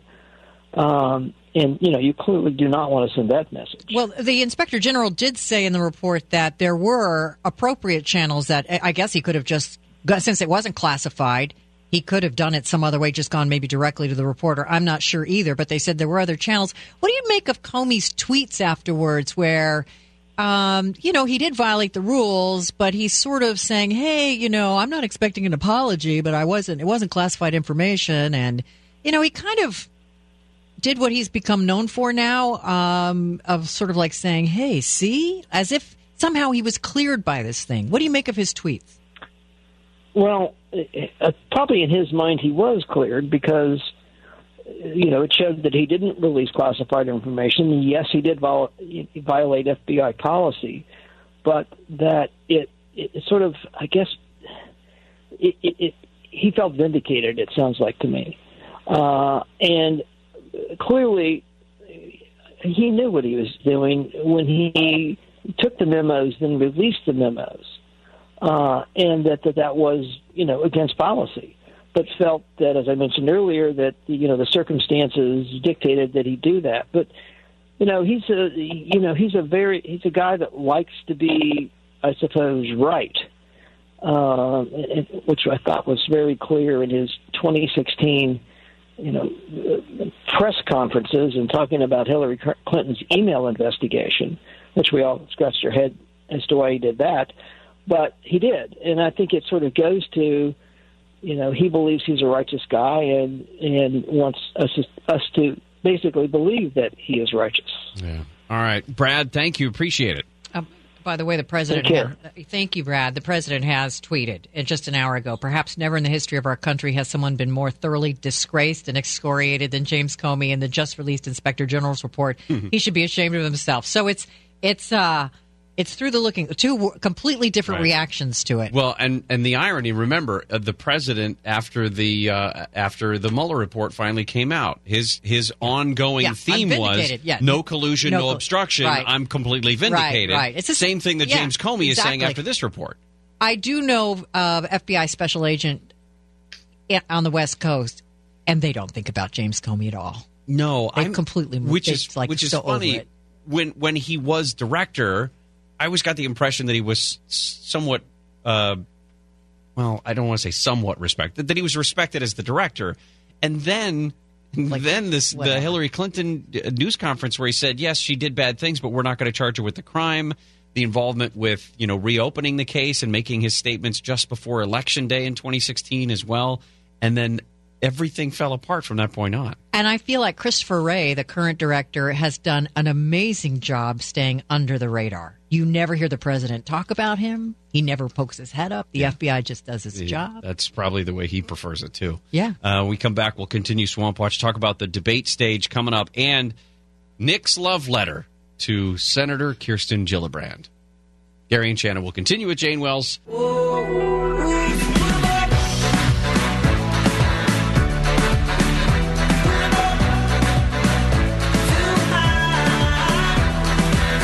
Should make a segment out of the crazy pitches that we get. I got a follow up from one I mentioned the other day. In a spectacle event at Burnham Harbor in Chicago, the world's only prognosticating fish and underwater oracle, Captain Gill, predicted the length of the boating season. So, just so you know, he predicted six more weeks of boating. Captain Gill did. So, uh, so Punxsutawney Phil has competition. He can go pound stump. Nobody cares about him. If we do a segment like Yeah. that, can we call it Pitches Be Crazy? Ooh, I like that. Piaches. Yeah. Blake, let's get some production together for that, shall we? Yes, sir. Gary and Shannon. Jane Wells in for Shannon. KFI AM 640, live everywhere on the iHeartRadio app. We're in the middle of Swamp Watch and talking about what's going on in D.C. And uh, they made it official about 12 and a half hours ago. The Democratic uh, Democratic candidates who qualified for the debate to come up in a couple of weeks include Joe Biden, Cory Booker, Pete Buttigieg, Julian Castro, Kamala Harris, Amy Klobuchar, Beto O'Rourke, Bernie Sanders, Elizabeth Warren, and Andrew Yang. So finally, we are going to get to see Joe Biden and Elizabeth Warren on the same stage debating. So that's the that's the debate we've been waiting for to see the two leaders on the Democratic side finally face to face. Everybody else is upset. Tom Steyer's mad he didn't make it. Governor Steve Bullock is mad he didn't make it. Marianne Williamson said she's going to drive that love train right through the DNC headquarters. They were doing ridiculous things. It says here in this story from AP that they were spending ninety dollars for one dollar of donation, so they could qualify for this. 130,000 individual donors, but they couldn't. They couldn't get two percent in four polls. Yeah, that was the key. Is you had to have the number of donors and the four polls where you bring in at least two percent. They were upset with which polls do you choose? Well, come on. I mean, there's a point where you're just You're not going to win, okay? yelling up the tree, Yeah. Yelling at a brick wall at that point. And the the question from Steve uh, from from Steve Bullock, the governor of Montana, was, uh, "Why do you want to? Uh, why do you want to whittle down the field? We still have months to go before the Iowa caucus." Uh, hello, did you see the trash fire that was the Republican race oh. with 16 people? Also, you can go out, you can keep campaigning just because you're not on the debate stage. Nobody's telling you you can't run for president. Well, Kirsten Gillibrand did not make the debate stage, and she decided yesterday to pull the plug on what was her run at the Democratic nomination for president. Her big thing was women's rights, bringing down Al Franken, Back abortion rights. In June, she, um, we all chose members of our presidential election fantasy league team, which is really just a last man standing league and or woman, sorry, last person standing. And because she's out, and she was on Nick's team, he's got to read a love letter to Kirsten Gillibrand. Nice throat. Dear Kirsten, or should I call you Tina? Remember when you used to go by Tina, Kirsten? I'm pretty bummed to hear that you've dropped out. I remember the elation I felt when you appeared in cycling class as the killers blared through the speakers. We talked about being fans and how much we loved Mr. Brightside. You were great. And your hair reminds me of someone who's about to offer me a freshly made casserole. So comforting. You also kill it at beer pong, too. So fun. And when I was peckish, I could always count on you to have a Chewy or a Nature Valley bar in your purse. Peckish. Nature Valley. Thank you for that. Maybe it's time you touch base with Connie Britton. Oh. Remember those days in Beijing? Man, I love Connie. Anywho, all the best. Stay in touch and have a good summer. Nick. Summer.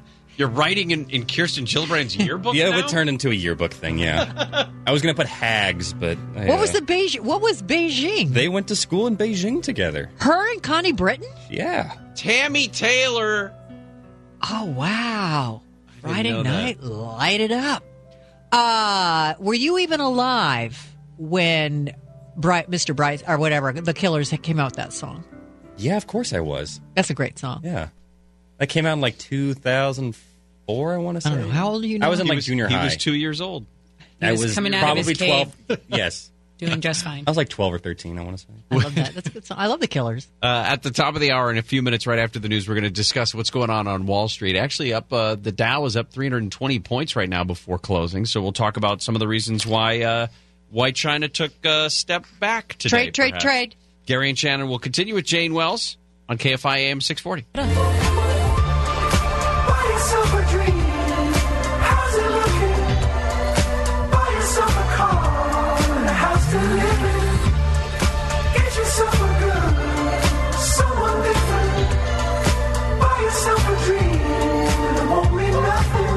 Gary and Shannon's Thursday, August 29th. Jane Wells in for Shannon today. She'll be back tomorrow. Shannon will be. Shannon will be. Uh, Chargers game tonight. That's where she is, actually. She's up in Santa Clara. Chargers taking on the 49ers. Uh, pregame is at 5 o'clock tonight, and uh, the John and Ken show will continue, of course, on the iHeartRadio app. Conway show will come along regular time as well, right there on the iHeartRadio app, but the Chargers game will be on KFI. Um, I I don't I don't get that. Listen, politics is uh, supposed to be Hollywood for ugly people. Uh, it's also taken on an aspect of sports in a certain way. In that, I mean, like we do the presidential election fantasy league, etc. ABC is the one in charge of the debate, I believe, uh, the next debate coming up. ABC News is doing a live special, at least online, to announce the order of the candidates positioning for the podiums on the debate Oh, it's like the NFL draft. It's going to be a thing now. Will they come out and hold up a jersey where you know is uh just is the head of the DNC going to hug them like Roger Goodell? I don't know if the 10 of them have s- specific enough hairdos, but if they just did the hair. Because Joe Biden has very specific hair. Yeah. Um, obviously, Elizabeth Warren has specific hair. And But uh, Bernie has Bernie has crazy yeah, hair. Yeah, yeah. I don't know anybody else's hair. Cory Booker doesn't have hair. That you could just do a bald, uh, bald uh, cap. That would be fine.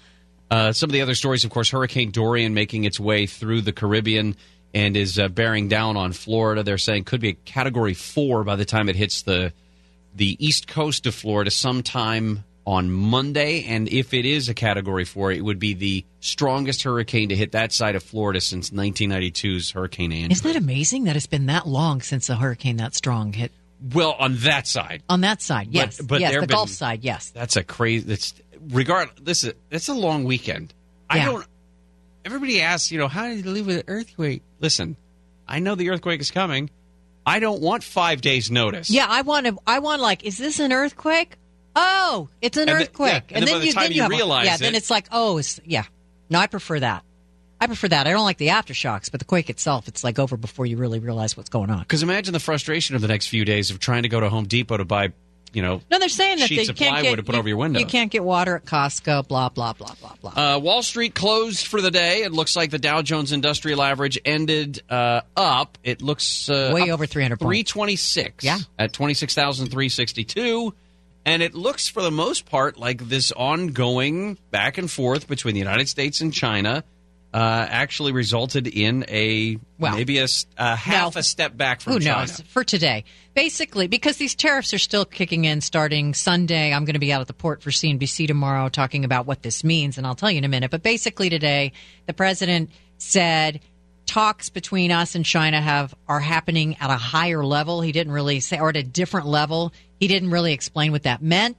Uh, China earlier softened its stance, saying it's willing to resolve the trade war with a calm attitude, indicating it's not going to re- retaliate immediately. But see, businesses in the import export business don't wait for this. So, what's been happening out at the port of Los Angeles and Long Beach, which, by the way, is the largest container port complex in the United States, third largest in the world, 40% of everything that we buy, basically, here in Southern California, goes through that port. Uh, starting Sunday, 98% of everything that comes through the port of Los Angeles from China will be tariffed. We're talking $164 billion worth of goods. So, what have companies been doing? It's been going on for a year. Tariffs get ratcheted up and ratcheted up and ratcheted up. And as we've talked about before, they're doing workarounds. We're shipping more stuff to Malaysia. We're shipping stuff to Vietnam, or it's coming around in from there this is the funny thing. The Port of Los Angeles is having record volumes. Part of that is because, again, retailers front loading all those Black Friday TVs ahead of tariffs. In fact, over a 10 day period, 260,000 televisions were imported to the Port of Los Angeles from China Just- to get ahead Just television. just televisions to get ahead of tariffs. The problem is, and they did it with a year ago, they dealt with it. all that stuff gets trucked into the Inland Empire to these warehouses. There is no room at the end. The warehouse capacity in Los Angeles right now, according to the port, is 1.7%. That is half normal, uh, l- less than half what the national average is. So as all this stuff gets front loaded, you're going to have truckers who just have to park by the side of the road and just have these containers stack up at the port. It's going to be a massive traffic jam like they had a year ago. But the most interesting thing to me in all of this latest, and I follow it, as you can tell, way too much. Nerd. The the yeah, port nerd, trade nerd, and you know, look, there's so many people in Southern California who directly or indirectly depend on the ports for business. The fastest growing segment of container traffic at the port of Los Angeles. I know this is like wow, not imports, not exports. What's left? Empties. The fastest growing, it's up 20% in July. Empty containers that are leaving the U.S. for Asia To be filled up and brought back. because we're they're not buying our stuff. right. So it's got to go. We're still buying their stuff, even with the tariffs. At some point, the consumer, when they start to see their Nikes and their clothing go up, or their Apple, maybe in December, they'll be like, I don't know. We're still buying their stuff. They're no longer buying our stuff. So empty containers are leaving the port, which is great for the ships. They get paid the same. The port of Los Angeles gets paid the same.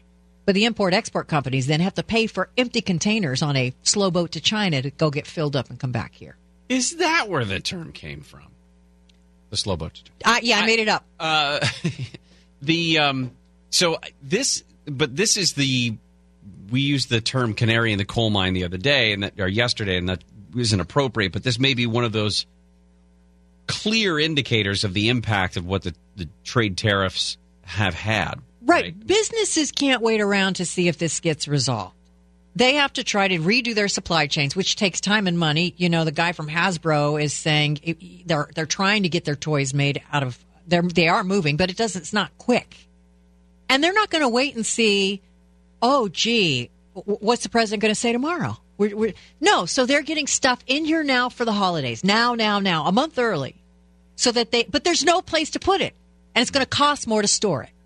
So if anybody has a warehouse now, Oh, my time gosh. to open that thing up. go long on the warehouse REITs, real estate investment trusts, because if they're based in Southern California, Prologis, whatever, because, uh, yeah, You're yeah, be busy.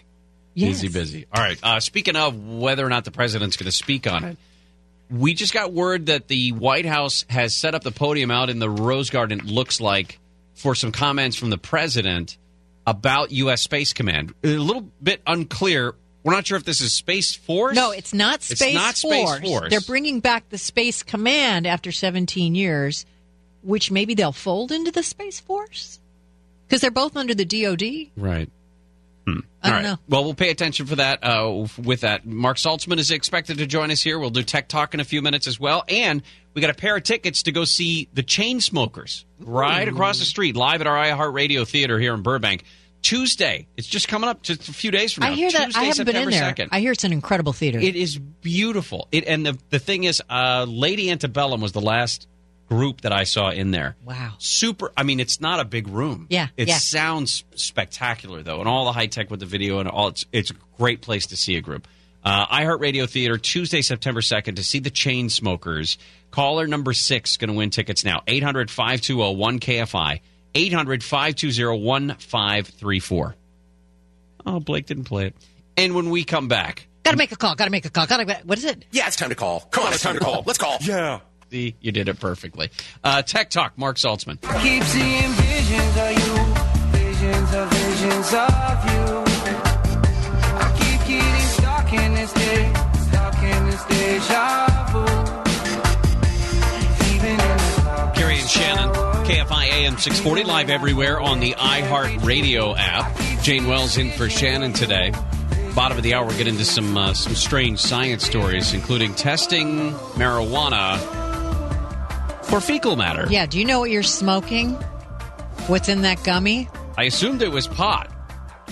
And a lot of other things. This, is, of course, is a problem because California, the legal industry is not collecting nearly. It's not. People aren't going legal. The state's way short of its tax revenues. Uh, other big stories we've been following. Justice Department's Inspector General came out with a report that said that former FBI Director James Comey violated FBI policy when he kept the memos that documented private conversations with the president, specifically by giving the memos to a friend with instructions to share the contents with a reporter. Since they did not contain classified info, they're not going to charge him with any crime, though. Reminder that tonight Chargers game comes on uh, five o'clock pregame right over the air. Matt Money Smith, Daniel Jeremiah, and the Shannon Farren on the sidelines doing the game tonight up in San Francisco. Okay, San Francisco adjacent in Santa Clara.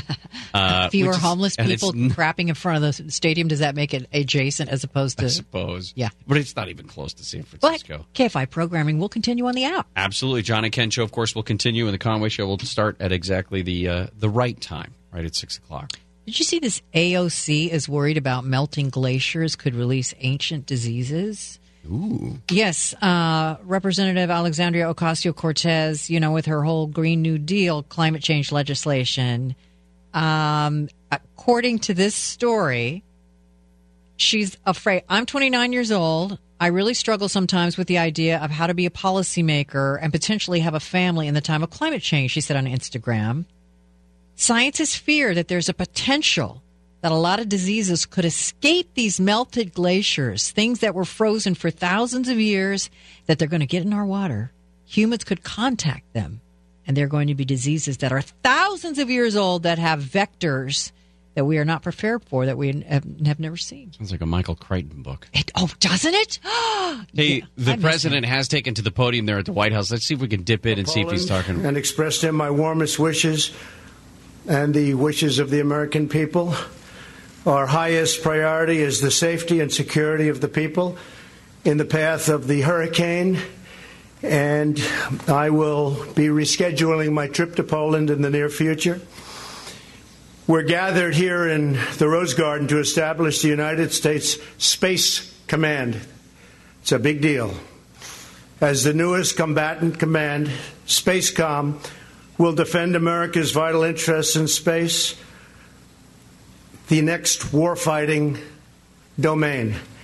And I think that's pretty obvious to everybody. It's all about space. We're joined by Vice President Mike Pence, Secretary of Defense Dr. Mark Esper, Acting Director of National Intelligence Joe Maguire, Acting Secretary of the Army Ryan McCarthy, Acting Secretary of the Air Force Matt Donovan, Chairman of the Joint Chiefs of Staff General Joseph Dunford, and Congressman Mike Turner. We're especially grateful to welcome the new leader of Spacecom, General Jay Raymond, highly respected man within the military, joined this afternoon by his wife Molly. Thank you. Thank you, Molly. Congratulations, Molly. It's great. Their wonderful family and several of their friends. General Raymond, congratulations. So important. I know he's going to do a fantastic job. Thank you very much.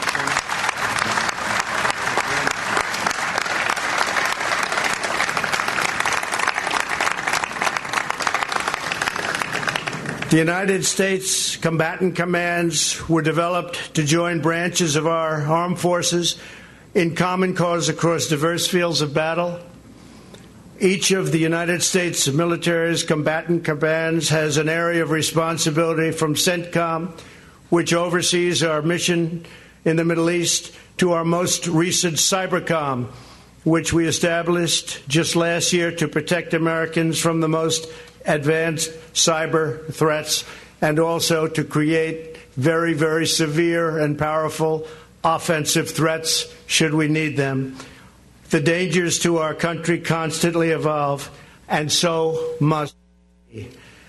Now, those who wish to harm the United States, to seek to challenge us in the ultimate high ground of space, it's going to be a whole different ballgame.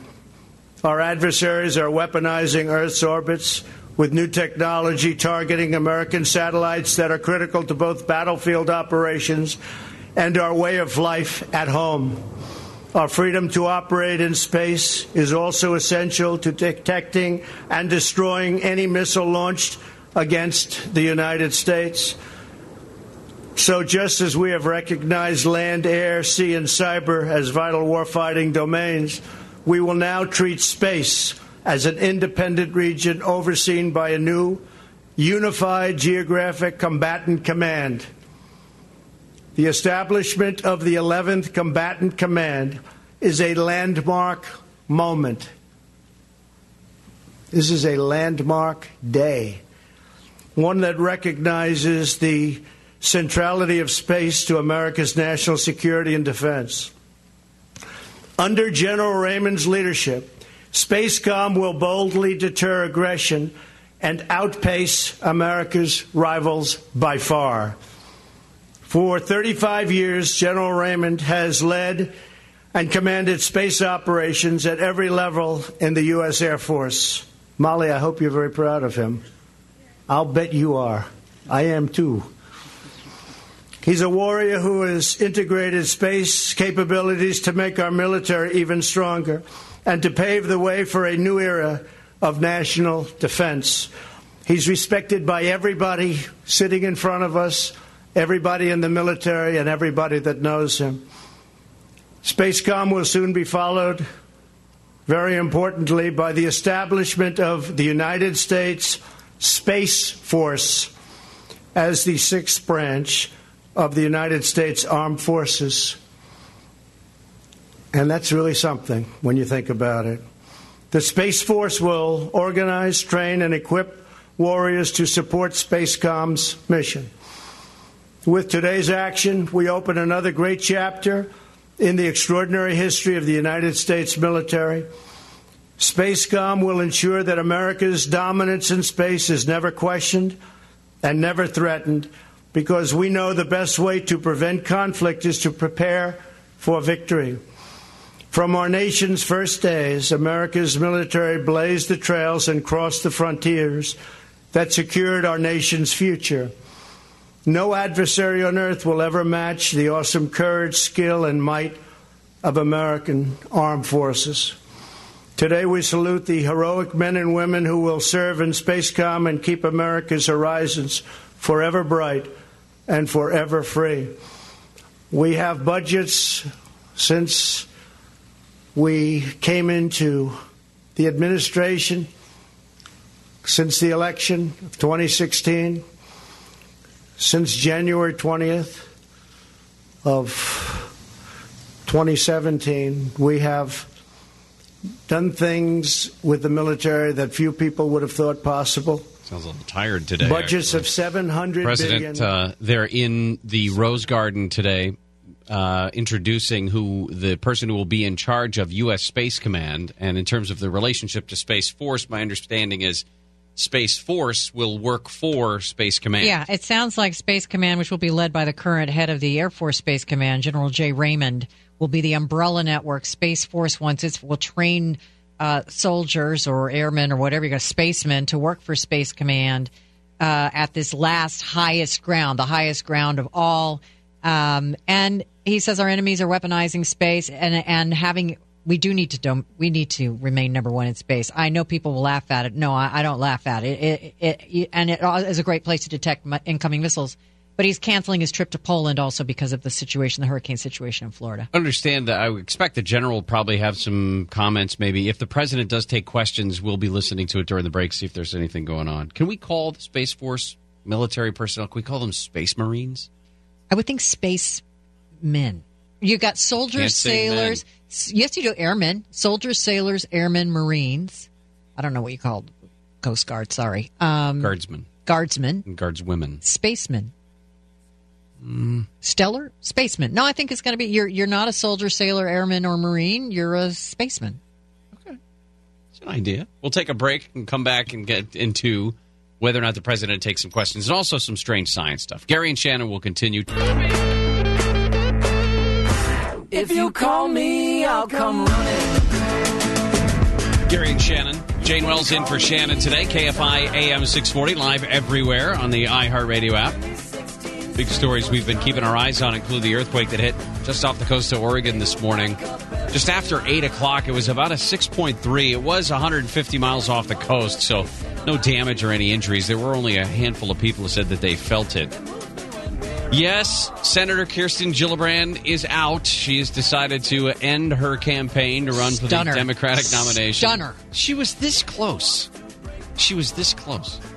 um, listen, I polled at zero percent. She polled at one. So she And how much money did you spend to I run for president? spend any money. There you go. Uh, so anyway, she's out, but that was because she she, spent seven million dollars since June. I'm De- sorry, the debate stage. Seven million. Yes, since June. For what? All right. Um, and of course, Hurricane Dorian making its way towards Florida. Probably Monday is when they'll see that storm make landfall. The president just announced that he was going to uh, put off a planned trip to Poland uh, and is, in fact, going to send Mike Pence. Also, talked about how the uh, U.S. Space Command has been officially set up. That's a big one. It's a big one. And uh, how Space Force will supply Space Command with the spacemen. I think it's going to be spacemen. Okay, the spacemen that are needed to uh, enforce the rules up there. Uh, we got some some Speaking of high, some high, fun, strange science stories to tell you about. Strange science. It's like weird science, but strange. yeah. so, look, we voted to legalize recreational marijuana. But we're not doing we're not transitioning. California is not transitioning to the legal market as much as expected. Through the first 6 months of this year, the state's collected maybe about 140 million in taxes. That is well short of what the state was expecting. And one of the pluses the state will claim for buying legal is what you buy has been tested in a lab, so you know what you're doing. Because a lot of stuff out there um, is not all it claims to be. And joining us on the phone right now is Shweta Kaul, Dr. Shweta Kaul, who's the chief scientific officer for Cannalysis Labs in Santa Ana. And I'm trying to understand, Shweta, you're doing testing for the state, or what exactly do you do? Um, so, according to the regulations, um, you, every product that hits the retail market on the legal side has to be certified as safe for human consumption, and there are a whole uh, battery of tests that we have to run. So we have to make sure it's free of pesticides, of solvents, of heavy metals, and we essentially, um, you know, check for the label claim for the potency. So there's a lot of information that uh, we are supposed to certify on a certificate of analysis for every product that hits the retail market. What are you finding? So, what's interesting is on the legal side, we have been getting cleaner over the last year. So, when we first started uh, testing about a year ago in the legal market in 2018, you, you, we would see about a 20% to 25% failure rate. That means of all the products tested, about 25% would fail for pesticides or molds or, you know, wrong label claims, things like that. And we've seen that level drop over the last year to under 9% right now. And so what that's telling us is that people are getting better about some of their practices. You know, once you empower people with more information and you tell some of these cultivators and manufacturers that they're doing something wrong, they adjust their practices and they try to do it better. And so we've seen the legal market get progressively cleaner. Unfortunately, what that means is that the illegal market is getting progressively dirtier because now you have this sort of bifurcation happening where dirty stuff is essentially just routed into the illegal market. Like fecal matter, poop.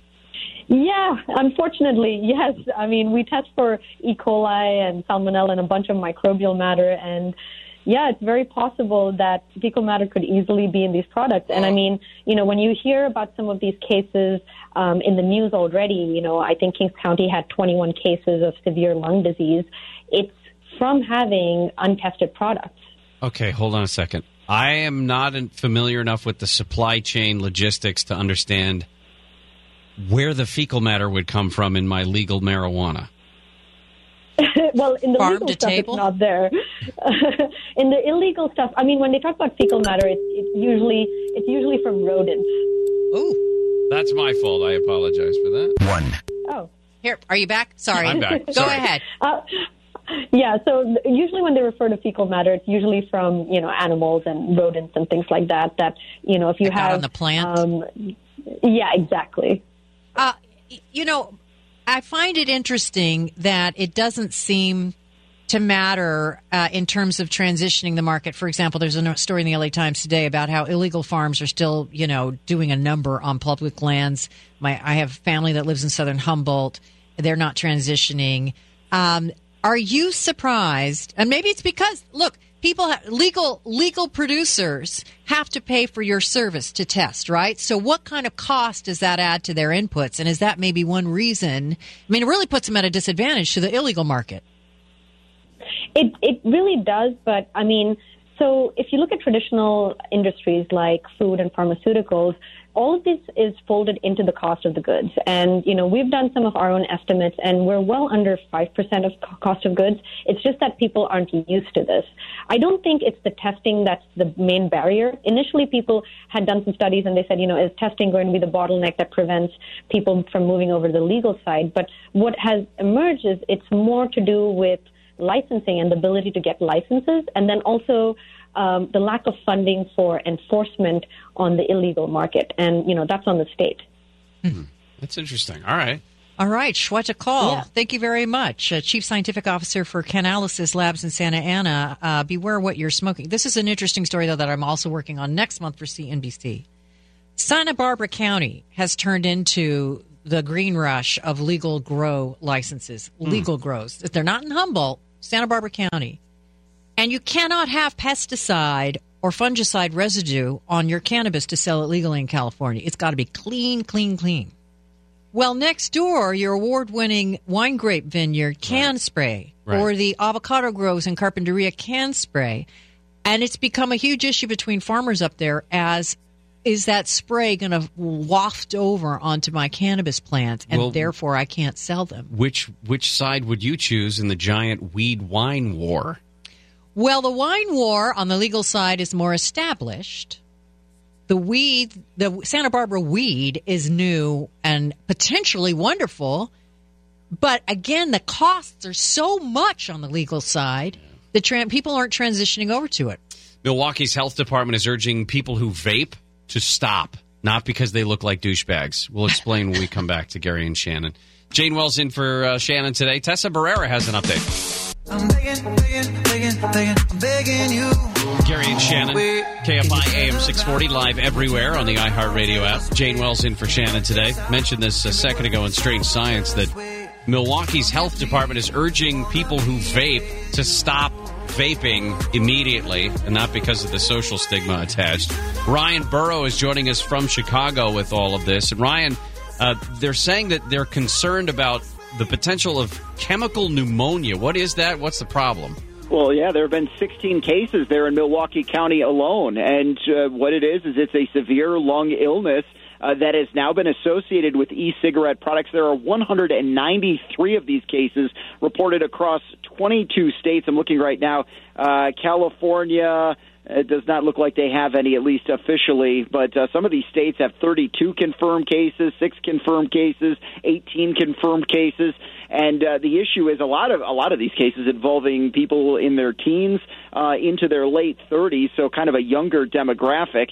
And uh, the concern for the Milwaukee Health Department is trying to get people to stop doing. They can't legally tell these stores to stop selling it. That's not something that they have the authority to do as of now, but uh, they're hoping that uh, this urging will get people to stop because uh, this has been a growing problem. I I'm just want to make sure I understand, Ryan. It's it's a chemical somehow in the vaping, in the in the in the heating or whatever the mechanism. That's what's causing this. It's like an aller- allergic reaction to it, the inflammation in the lungs. Exactly. Yeah, it's a respiratory illness as a result of these products, and each one of these 193 cases, they're still being investigated. And there, there hasn't been confirmed links yet, Okay. but uh, they've noticed that each one of these cases has been the results of someone who has been uh, using these products. Now, where I'm at in Illinois, uh, someone died. Uh, it was the first uh, confirmed case uh, where or first confirmed death that they think in the United States is linked to this. Once again, we know the person is confirmed to be dead. We know the person had this kind of illness, and we know this person uh, used these kind of products. Um, but they're still trying to make the full connection confirmation. But they do believe that this may be the first person who died as a result of this. I- I- could they go so far as to actually ban vaping? Uh, if you ask uh, Senator Dick Durbin here in Illinois, he wants that, uh, and he's told. Uh, he says on two occasions he's confronted the uh, head of the FDA and said, "Look, you can do this right now and, and ban these products." Uh, but for some reason, that's not being done, at least until more research is done on this.